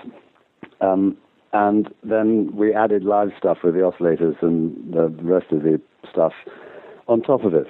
And um, I don't know why I got interested in it. I mean, I, would always loved um, Stockhausen, and I knew about IRCAM in Paris. So I, I think it was just, um, uh, I thought it was the coming thing, and I wanted to learn about it. And what was kind of your first foray into that? Were you playing uh, keyboards, or what was well, kind of that? that? have a keyboard. I mean, this is, uh, I think, um, I can't remember when the first keyboard synth came out, but it must have been sort of 1970-ish, wasn't it? Um, so we didn't have keyboards in that studio at all. You had to tune the oscillators to the note and then record a bit of the note and then um, uh, use the quarter-inch tape to make the melody. So there was an awful lot of um, quarter-inch editing blocks, um, bits of sticky tape sticking them together. Wow. But uh, you know, if you if that's all you have, um, you can make it do quite extraordinary things. You know, you record if you want a, a portamento or a glissando, um, you record it and um, stick that on into the melody where you want it. Um, it was quite fun, really. What kind? Uh, what years are we talking about here, as far as your your first foray into this? Well, I came back to London in 1968, so I suppose it was 1970. I'm just looking at. I was trying to work out when the ARP 2600 came out, which I see is 1971, or maybe the one I had was 1972. Um, so we certainly had um, the ARP 2600 keyboard at Kaleidophon. I think that was the only keyboard we had. The VCS3 didn't have a keyboard, which is the other main um, synth that we used. How did you first get into composing for films? Um, I was very lucky that a man called Andrew Sinclair, um, who I knew, was uh, starting as a film director and asked me to um, do the, uh, the music for his first film, which was called The Breaking of Bumbo. Um, and I then went on to do several others with him. So that was how I got into it. Um, I was never very good at it, but I enjoyed it very much. He, I mean, he he went on to make the the, the film of Under Milk Wood uh, with Richard Burton and Elizabeth Taylor, which was the sort of high point of his directing career. And the way I got that job was absolutely wonderful whole Hollywood story. Six people had been asked to pitch, and the song, the the pitch was to write the song that Rosie Probert sings in the film, which is going to be sung by Elizabeth Taylor. And at that stage, Richard Burton and Elizabeth Taylor were sort of two biggest Hollywood stars. The one before mine on the tape, when the two of them were listening to it, the composer had sensibly got her to speak because he thought, well, she's never going to learn a song and she's far too big and far too alcoholic to actually concentrate on this. So um, he has her speaking. And Richard Burton said, as that one was playing, darling, that's the one for you. And she said, what do you mean? You think I can't sing? And mine was the next one. And by the time they'd finished having the row, mine had come on the tape. And she said, I'll do this one. So complete fortuitous Hollywood nonsense, the way I got that. How did uh, Phase 4 come about for you? Well, I can't remember. Um, I, I, had done already Andrew's film, so I, I was kind of on, on, the very lowest rung of the film composing ladder. But it was really um, because he wanted an electronic score. There were very few electronic studios about, and all were asked to pitch, um, but none of them actually had a sort of proper film composer in them. So I think that's probably how I got it. We we pitched with a whole lot of synth effects and ant noises um, and chirrups, but uh, not the big Hollywood tune. I mean, we, I think, uh, you know, he, made it clear to us that he didn't want a conventional, massive, great um, theme theme song. He, he, wanted effects, and there's a lot of music. I, I, watched it yesterday for the first time in 30 years, and there are, there's quite a lot of music in it. And mostly we did that with, you know, long loops and treating the orchestra. We, one of the recurring uh, sequences is the sun rising and falling. And we got the orchestra to play an enormous, gigantic chord, uh, which we ran through two VCS3 filters to make a very nice swirling effect. So we did a lot of experimenting on, that film because it was all very new to us. Can you tell me about some of the people that you worked with on that uh, film in the music department? Well, there were two other people. Um, there, was a man called Desmond Briscoe uh, who had started a thing called the BBC Radiophonic Workshop, which was a very enlightened BBC initiative because they realized they were going to need lots of electronic effects for science fiction. And he and uh, a girl called Delia Derbyshire started that. And Delia had previously been at a studio called Kaleidophon with a chap called David Vorhaus. And um, she then went off to start the radiophonic workshop, and I moved into her spot in Kaleidophon. David was a, a real synth whiz. Uh, but Desmond Briscoe was involved because he'd been asked to pitch um, for some of the ant sound effects. And he very cleverly realized that the noise of starlings, in, you know, whatever they're called, a murmuration of starlings, a great big flock of them, all chirping, speeded up and slowed down, made a noise very like what you would. I mean, ants obviously don't make a noise, so any noise that you're going to make to accompany them on film is going to be conceptual. And um, so he, he made this noise, and we added to it sample and hold patterns and xylophone tremolos, um, and all, again, were put through the VCS3 filters. So that we could have everything from a terrifying mass of ants descending on a carcass and stripping it bare in a matter of seconds with time-lapse photography, uh, or we could have deep, dark, cavernous things by slowing it down enormously. So they were the two people involved on the electronic effects side. I see Stomu Yamashita is also credited, and you had worked with him quite a bit I've before, in, correct? I've been in two of his bands. I can't remember what he did on that film. I know he's credited with the montage sequence. but I don't remember um, recording that with him. But I don't have any. My memory is absolutely terrible. He may well have been involved because um, you know when you're working with um, something somebody on one project and somebody else on another project, there's very often some sort of cross fertilization. So I think he must have been involved, but I can't remember how. We had. I tell you what we had done was the Man Who Fell to Earth, which is a David Bowie vehicle, and we'd done some cues for that. So it's quite possible we may have recorded a Phase 4 cue during those sessions, but I don't remember. The music in Man Who Fell to Earth is just so incredible. Yeah, um, it, it, he was a very inventive chap, Ashton. Well, he still is. He's still alive. Um, he uh, he was completely fearless. I mean, he was a wonderful percussionist, and he just um, dived into everything completely uh, fearlessly, which I very much admire about him. You were talking about a VCS 3 filter. Can you kind of explain to somebody who's not really into electronica that much what that kind of does? Yeah, the oscillators make the noise, and with oscillators, you only have a choice of about three or four waveforms, although they can be variable. So you might have a triangle wave, or a sawtooth, or a square wave, or a pulse wave, which is a square wave which you can turn into a rectangular wave and they get sent through a filter. And the filter can cut the top or the bottom or a notch out of the middle or a combination of those things. So that when you've got a, a noise whose frequency boundaries are limited by the filter, you then got a control called Q, which narrows the range of the filter. And if you turn the Q up high enough, you get something that sounds like feedback, but it's actually the harmonic series. And if you set the Q high enough and then you set the cutoff point of the filter up and down, what you hear is the harmonic series. And it's a very interesting effect. it's still used a lot in synths nowadays because uh, all synths can do it. And um, that's, um, that's how that works. Can you tell me what was it like to work with Saul Bass? Well, he was sweet. I loved him. Uh, I thought he was a brilliant designer. I think he wasn't a very great director of actors because watching the film yesterday, the dialogue is sometimes quite wooden and quite predictable, and the actors don't look as though they're convinced by it. But the ant photography is incredible, and I think he was out of his depth as a film composer, he, uh, director. He'd done incredible title sequences for lots of very well-known films, all of which are brilliant.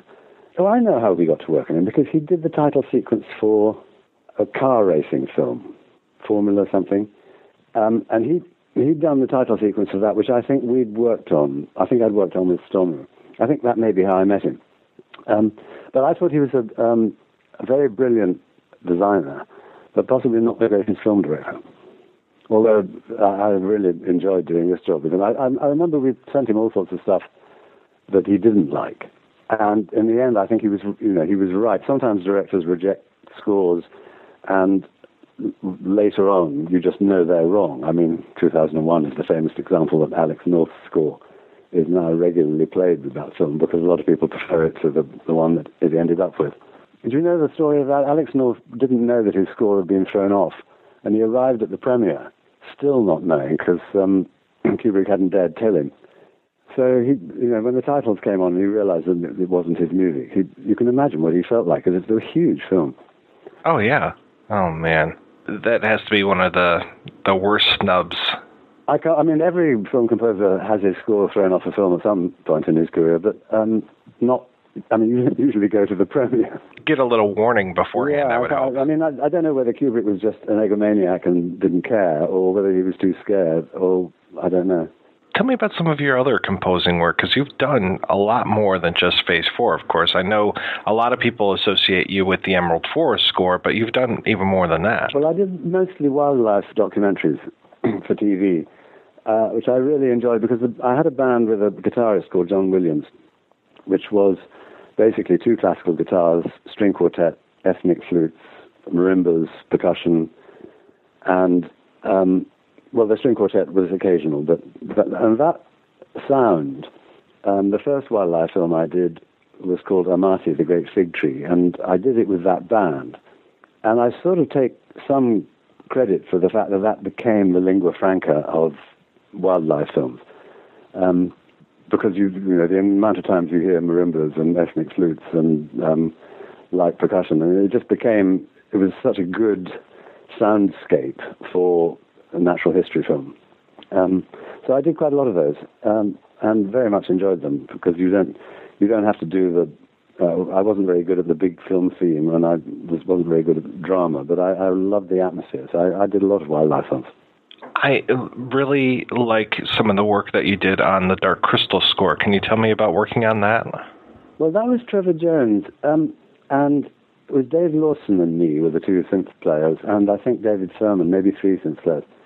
Um, and Trevor was very particular um, and very precise, uh, and took an, an, enormously long time. And of course, in those days, you had to. Um, the synths were all done live with the orchestra. Uh, I mean, you could occasionally get a few extra tracks on the multi-track for the synths, but mostly it was all done live with the orchestra. Um, so um, it, in those days, by the Dark Crystal, I suppose it would have been Prophet Five um, and possibly the Synclavier by then. No, I don't know. What date was the Dark Crystal? Eighty-two. Eighty-two. Well, then it, the the, the um, Fairlight was out by then, so the Synclavier certainly was. I think Dave Lawson played the Synclavier, and Furman and I would have played. Um, well, I might have used the Fairlight on it. I, I think more likely the um, Prophet Five and uh, the ARP 2600. It seems to me that the way technology changed must have really affected the way that you worked and what you were able to output, and you know, just the way that um, uh, what type of uh, music you were able to create over the years. Well, I I really wish I kept a diary because having um, lived at the sharp end of the entire history of synthesizers, um, I can remember the excitement as each one came out. For example, when the Fairlight first had a thing called page R, where you could actually sequence music.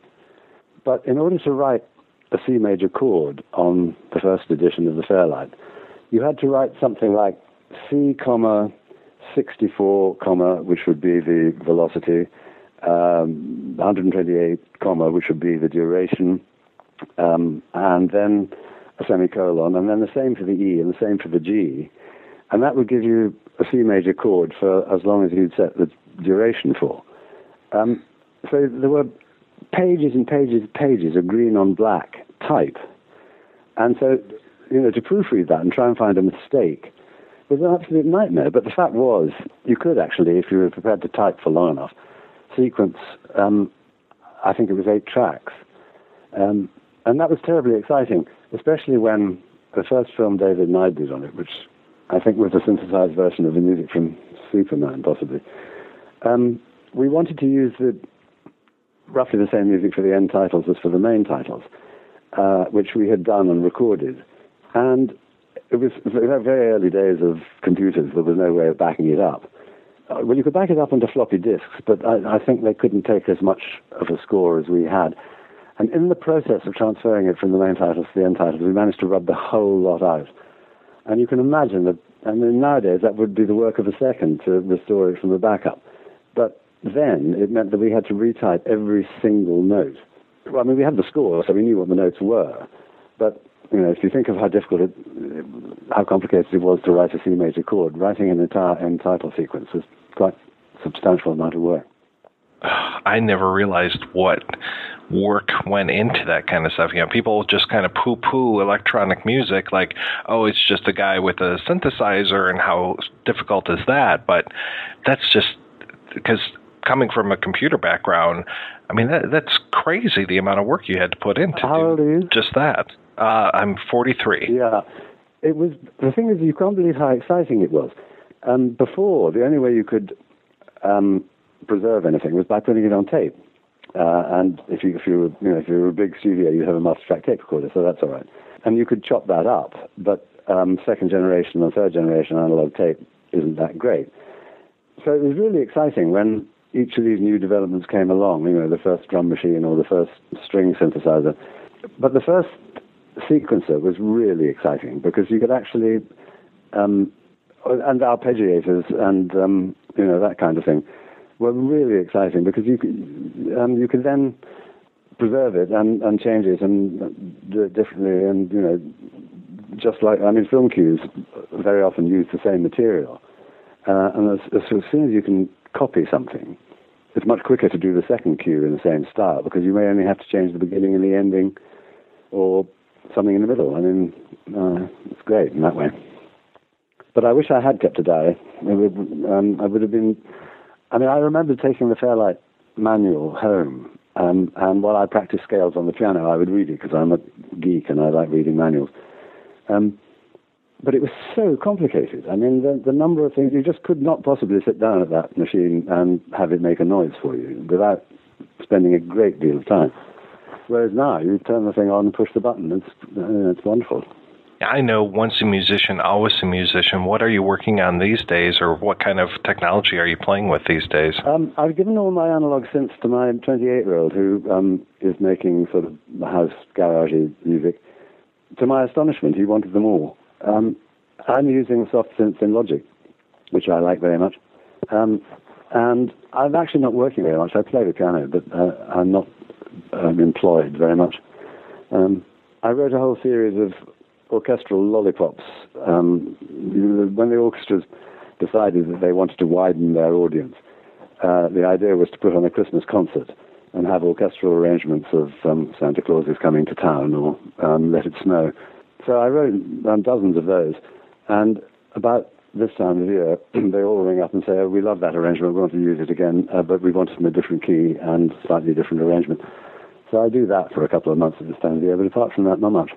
It sounds pretty lucrative, actually. Um, it's not the second time around because you can't charge them the full amount for an arrangement. They tend to only pay the half fee, so it just keeps my hand in, but it doesn't make me any money.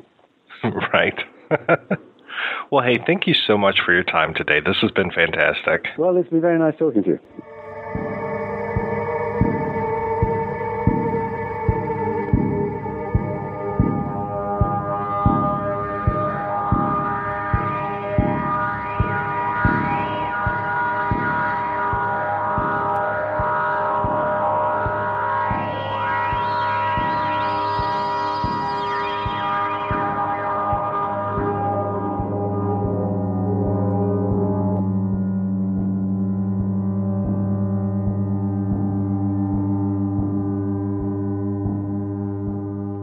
Thanks to Mr. Mayo, Mr. Murphy, and Mr. Gascoigne for taking the time to talk to us. So now getting back to phase four, you know, we mentioned that there are definitely a lot of killer ants in the world. I remember when I was in high school reading a story about killer ants that were taking over, I think it was like a, a rubber plantation in Brazil or something. And as the closest I could come to finding what that was might have been the Leiningen versus the ants story. Yes, Leiningen versus the ants, which I think is pretty much the original sort of like ant, man against ant story. I guess which was adapted uh, into the movie The Naked Jungle uh, with Charlton Heston fighting the ants. And I, I don't know if I've ever seen the movie or not, but it definitely seems like something that I should see because to see Charlton Heston against anything, I'm all about it. Damn, Zombies, monkeys. It's, it's, a great picture. I think out of uh, the guy who did like a lot of the science fiction films of the 50s, I think George George Pal was a producer. Uh, yeah, but it's Char- it's Charlton Heston versus ants. Guess who wins? Heston, damn it, he always wins. Even even even when they're bastards and they blow it up, he still wins. One of the th- funny things about Phase Four is if you described this movie, because I remember when I'm when I'm trying to sell this movie to to friends, uh-huh. I'm like, it's about super intelligent ants that start to take over the world. Everyone rolls their eyes and you scoff. This the script is so smart though, but I defy you to try to find a non snobbish way of trying to describe this movie or to sell it to somebody and not have it come across like Empire of the Ants or them, you know? Did you guys get a chance to see the Hellstrom Chronicles? I saw that yes. on TV as a kid, yes. and I, I was just as ballyhooed as probably both of you. I couldn't find a trailer for this online, but I remember the trailer not selling this as a pseudo documentary. I remember that they they sold this as as an empire of the ants, as a them, as animal, you know, insects and small life forms taking over the world. They sold this as a beginning of the end. So I thought I- this was an exploitation film, and I was disappointed. It's actually a pretty good fake documentary. I, I saw this like on again television when I when I was when I was littler, and it was like great seventies doom porn. I like I said, it wasn't later until I found until I found out it's kind of like a s- it's a fake documentary. Well, it won the Oscar for best documentary, as a matter of fact, by the guy who wrote The Wild Bunch, which was also another surprise when I started kind of getting aware who people were. And it's just like Yeah, what? it's it's it's categorized even on IMDb as a documentary, and you Yeah. go, you guys know this whole thing's made up, right? There's not one. But I mean, okay, I, I, I guess if Alex Jones is considered a documentarian, I guess this can be a documentary. But you know what I mean. There's a lot of overtones of like silent spring in here this whole environmental message and you know be careful we're spraying DT, ddt everywhere and the ants are getting stronger the insects are getting stronger. And we have that great photography by ken middleham again in this one. Uh, though it seems like Walon Green shot some stuff as well, and and it, I saw like four or five different DPs listed on this or camera operators. But yeah, it's a great mixing of fact and fiction. And as soon as the guy came out and he said that he was Niels Hellstrom, I was just like, wait, but I've seen you in other things. You're not Niels Hellstrom. I'm Niels Hellstrom, but I play a doctor on television. yeah and i'm like okay that that's kind of weird and as the movie gets going yeah it really reminded me of some of these disaster porn type things and i was reminded a little bit of like a faces of death a little bit the way that they cut from from some of these scenes to others and they integrate movie scenes without ever kind of paying them any mind. I mean, they have a scene from them, so I'm like, okay, well, that's kind of weird. But then they have another scene where, and it might have been from the Naked Jungle, where I'm just like, wait a second, this is totally different film stock. What's happening here? Don't try to pass this off as your own movie. But I have to say, I was riveted through most of Hellstrom's Chronicle. I was just kind of, you know, I, I don't like bugs to begin with. Spiders creep me the fuck out. So you always get that itchy feeling. So you can only watch a movie like this for so long. Whereas like with with Phase Four, it you know you know you know it's an actual movie. When something is even a pseudo documentary, it creeps you out a little bit more because something in your head's telling you, kind of real. I appreciated seeing all the different types of bugs. I guess I was reminded too of things like um, animals are beautiful people. Do you remember that? Like uh, kind of by the gods, gods must be crazy people, and they had a whole thing about like rhino beetles and all these things. So I don't know. I, I enjoyed watching it, but it was really kind of perplexing because at one point my wife was even like, is this supposed to be a documentary? And I'm like, yeah, it kind of is, but it's kind of not. And yeah, 1971, I know that there were mockumentaries out by then, but this was very interesting that it was such a blend of these things. Yet it's bizarre that it was sold as an exploitation film. Yeah. Because if you look at all the early reviews, were basically, that's not the movie the trailer gave me. So it's bizarre that they would sell it as an exploitation movie when it's really a fake documentary. if like 71 was about the time when they kind of started doing like all these disaster the disaster porn i remember re- reading about well much later when they're talking about hellstrom it was done as a straight documentary and when they kind of looked at a cut of it they said it didn't work and trying to figure out how to get it how to get it to work i guess they came up with the idea of having this guy hellstrom come basically come in as this as this uh, fanatic character and and basically that uh, they put that and it worked. I have to say it was interesting to me too. You know, this was a David Wolper production. He was behind uh, Willy Wonka a little bit, and I noticed Mel Stuart was thanked in the film, and Mel Stuart was the director of Willy Wonka and the Chocolate Factory. And I read that this was a double feature with Willy Wonka, which seems really outrageous to me. That seems like a really bizarre pairing, yeah. Yeah, uh, I I can't imagine going to the show and seeing both of those at the same time. But I was saying at one point, if I was really high and watching this movie, I could get really into it. I was thinking the same thing about Phase 4. The original ending, that was made for stoners, wasn't it? Uh, it totally was. Mhm. Totally was. I mean, well, that's the thing because they, when we talked to Mayo Simon, he was saying that they took so much from 2001 and that whole idea of you know Jupiter and Beyond the Infinite, and you know the the stoners lining up to for their head trip with that scene. I mean, that was the end of Phase Four. Is that whole idea of that head trip types thing?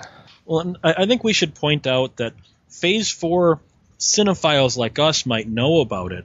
And, you know, it had a VHS release. It had that shitty Paramount full frame 2008 DVD release and the pointless Olive one. We have to point out where most people know this movie from, and that's Mystery Science Theater 3000. And isn't it sad, Mike, whenever you find out a movie you do on Projection Booth is most famous for being on MST3K? you were say, I- shocked. I, remember when I you didn't even know that, and we were talking a few Yeah. weeks, you know, like a month or so ago, and I said I'll even watch the MST3K. You were like, "What? This was a Mystery Science title?" You were shocked. Well, yeah, because when they they rarely do good movies, and that they covered that. I mean, they had so many movies to choose from, and even so many killer ant movies. They could have done Empire of the Ants or the Ant Panic at Lakewood Manor, you know, but they chose Phase Four instead. And I don't even think Phase Four was in the public domain, so that's Oh no, it's another not. reason. No, this was during the KTMA season. During that season, they used movies that KTMA had for their syndication package. Ah. So they most likely didn't do Empire of the Ants or something for rights reasons, where they are they had Phase Four. They the station at that time had the rights to it. Ah, okay. And they even say, I mean, obviously they're playing it up as characters, that at the end, when the rather abrupt ending happens, Servo says, This is one of the worst movies we've ever featured on this show. I wanted to punch them. I'm like, Fuck you then. I mean, I know that was probably meant as a joke, but fuck you.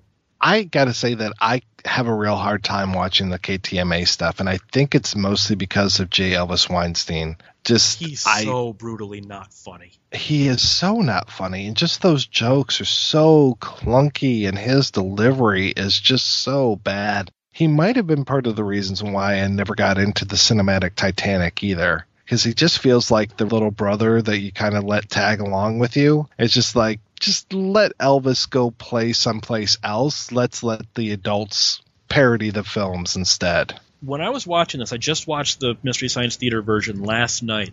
The the KTMA seasons were not scripted. It was the three guys, and you hear them stepping over one another and whatnot when they both when they all get a joke at the same time. They were essentially live riff. You can really tell. They'll just start watching the movie, and I sometimes forget they're in the corner. Right. So I'm getting into watching the movie again, and then they pipe up, and I'm like, oh yeah, Crow's here. Different voiced uh, Tom Servo, or yeah. Tom and Crow were both different voiced back then. Yeah, it was weird because because even Crow's regular voice, he did it in a really high cartoon voice Yeah. for that first season. So even though it's the same actor you remember from the Comedy Central years, it's a totally different Crow voice. So I did go back and watch Empire of the Ants yesterday. Burt I. Gordon, Ah, who gave us so many great things that Mystery Science Theater covered over the years. I never would have seen uh, what was that Village of the Giants, which is just such an amazing film. I wouldn't have seen that without Mystery Science Theater. And to see their version of the Amazing Colossal Man and stuff was fantastic. And here's Burt I. Gordon handling an H.G. Wells story, though changing it quite a bit. I've never read the original story, so I don't know how much it was changed. Oh, very much. quite quite a bit. Yeah.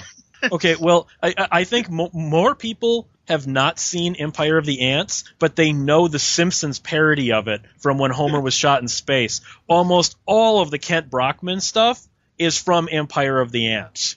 We're just about to get our first pictures from inside the spacecraft with average not Homer Simpson. And we'd like to. Ah! Ladies and gentlemen, uh, we've just lost the picture, but uh, what we've seen speaks for itself. The Corvair spacecraft has apparently been taken over, conquered, if you will, by a master race of giant space ants. It's difficult to tell from this vantage point whether they will consume the captive Earthmen or merely enslave them. One thing is for certain there is no stopping them. The ants will soon be here. And I, for one, welcome our new insect overlords. I'd like to remind them that as a trusted TV personality, uh, I can be helpful in rounding up others to toil in their underground sugar caves.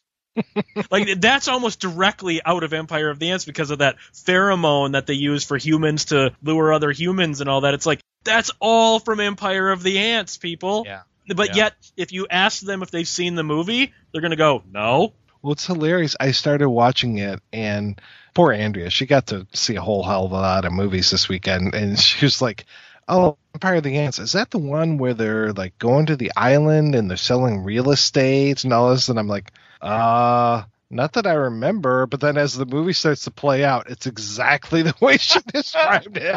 It's like, okay, yeah, I guess you know this one, honey. Isn't there like a really famous like Liz Taylor or something? Isn't she in that? It's been a long Collins. time. Joan Collins, that's it. Because Oh, I haven't yeah. seen this movie since the '90s, but I'm like, this one had a really big name in it when she was on her way down. Yeah. Oh yeah, this one. Well, and it had the captain from Chips was in there, and yeah, a lot of familiar faces. Then you have Ants, just Oh, yeah. titled Ants, which I have to admit I've never seen. But when Mike showed me the VHS box cover with the woman's cleavage all covered in ants, I'm like, that would definitely have gotten a rental out of me. With uh, Suzanne Somers, right? Right. Yep. Yeah. 'Cause Which is I- also a real estate thing because I think they're building houses at the beginning of that. yeah, that was that was originally a TV movie, and I I've not seen the so the blockbuster video. I I know I know the cover, uh, so I wonder if that was like uh, additional footage that they they had that they included. That was originally like a TV movie. Well, the, the video box cover for our listeners was basically a woman hunched over, really showing off her assets that were just completely covered in ants. You and she's can't even see her face. Literally, the box is her cleavage only. Just her cleavage, yes. And when I would go into Blockbuster back before I even worked there, I always saw that cover probably because it started with an A and it was just called Ants, even though when it was shown, it was shown under the title uh, It Happened at uh, Lakewood Manor, uh, but they changed it to Ants. Uh, not no exclamation point after it. I kind of wish that there had been. The next video was sent in by Jürgen Gardner from Baden-Baden. Here they have come across the body of a tramp, which in itself is not so disturbing until it is turned over to reveal ants, ants, ants. Now that's an ant farm of a different color. Blockbuster being the uh, curmudgeons that they were, when they would get videotapes that had too lurid of covers, they would pl- plaster these stickers over them. And Ants was definitely a victim of that. And then you could see all the people who had tried to like peel the sticker.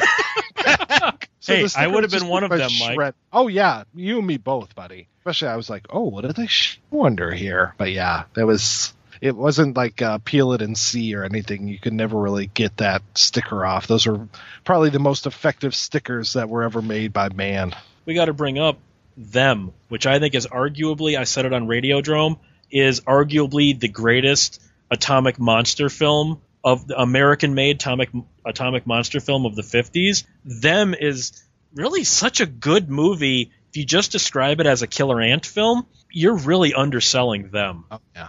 Because it's way it's way more well written than a killer giant ant movie should be. I remember my mom was terrified of them when she was a kid. So it had an effect uh, on generations of people, I think. I, I think, Mike, you mean them. I love how the little girl says it when she's in panic PTSD mode. Them. That's definitely one of the better ones, and it's a shame that it was such a uh, an early one, and then we get to the 70s and Phase Four, 1974, beautiful, beautiful film, and then within a few years you get Empire of the Ants and Ants, and yeah, I would uh, Empire of the Ants is funny. I would recommend it, uh, but Ants or Ant Panic at Lakewood Manor or It Happened at Lakewood Manor, however you want to call it, I can't really recommend that one, even though it has Suzanne Somers. I have a double feature DVD with Empire of the Ants and Tentacles on it. Ooh, tentacoli. For five bucks, that's a good double feature. I can't argue that at all. I love the uh, really crappy like split screen effects that they have in Empire of the Ants and the screaming like the women scream in that film but the ants are screaming the whole time Well, after they're a while set on fire. well even when they're just like rearing up their legs and you know running around and stuff. They seem to be screaming. That seems to be their noise, and it's just like okay, enough. Well, you got to admit though, for Empire of the Ants, probably for an AIP budget, yeah. the effects are quite good. The scenes of the obviously real ants superimposed over, you know, a dock or a building are actually really effective. They're better than they have a right to be for an AIP film, you know? Uh, you you can definitely see the budget of the film in every frame. But that's why I'm saying it should have looked crappier than it does. All right, I'll grant you that. All right, and with that, we're going to take another break and play a preview for next week's show.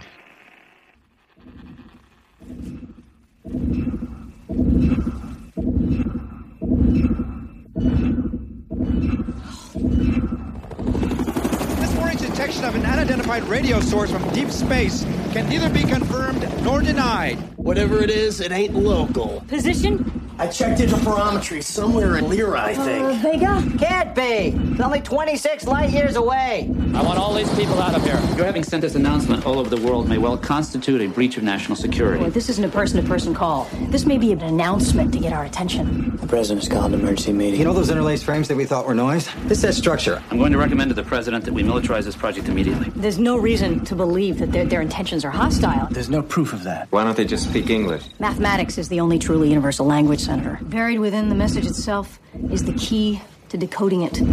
Those look like engineering schematics, almost like blueprints. It is our belief that the message contains instructions for building some kind of machine. A machine? It might turn out to be some kind of a transport. Transport? The fact is, you don't know what it does. It could be anything. Nobody's saying this isn't dangerous. They're gonna build it. Who gets to go, though? It's complicated, Ellie. Who gets to go? By doing this, you're willing to risk your life. You're willing to give your life and die for this. Why?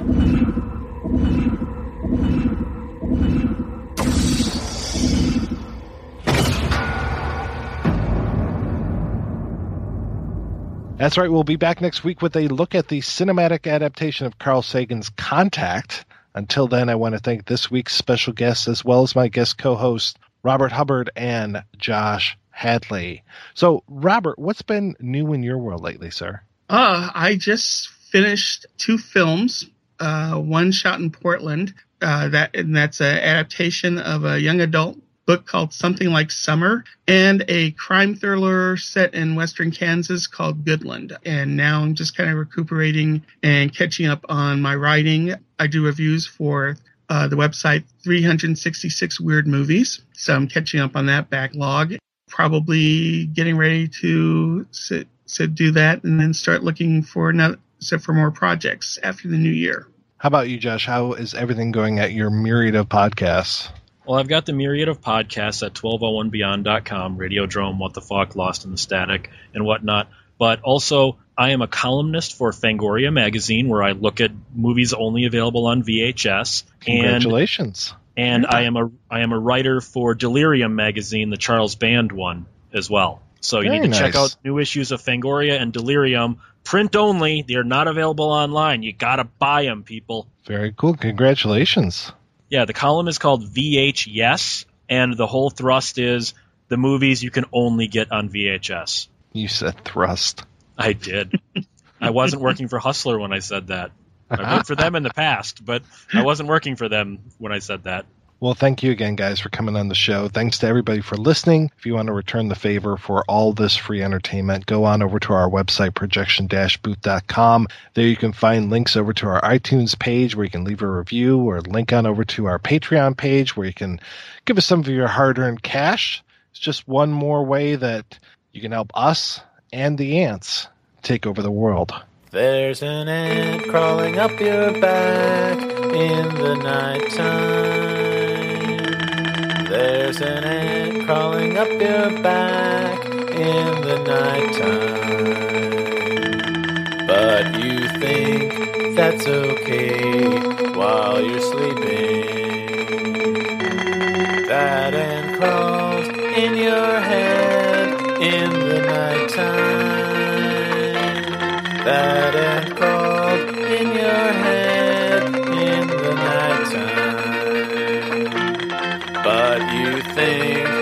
That's okay while you're sleeping.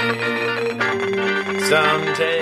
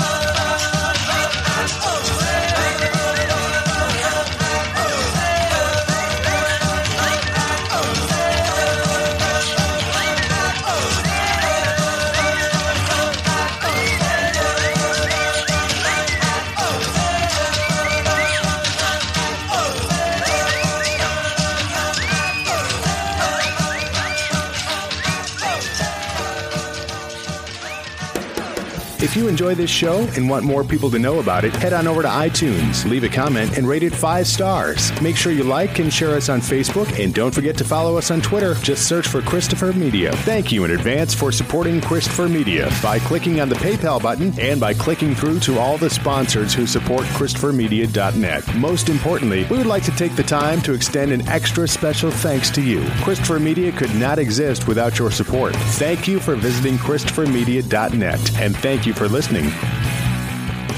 Christopher Media, let's make some noise.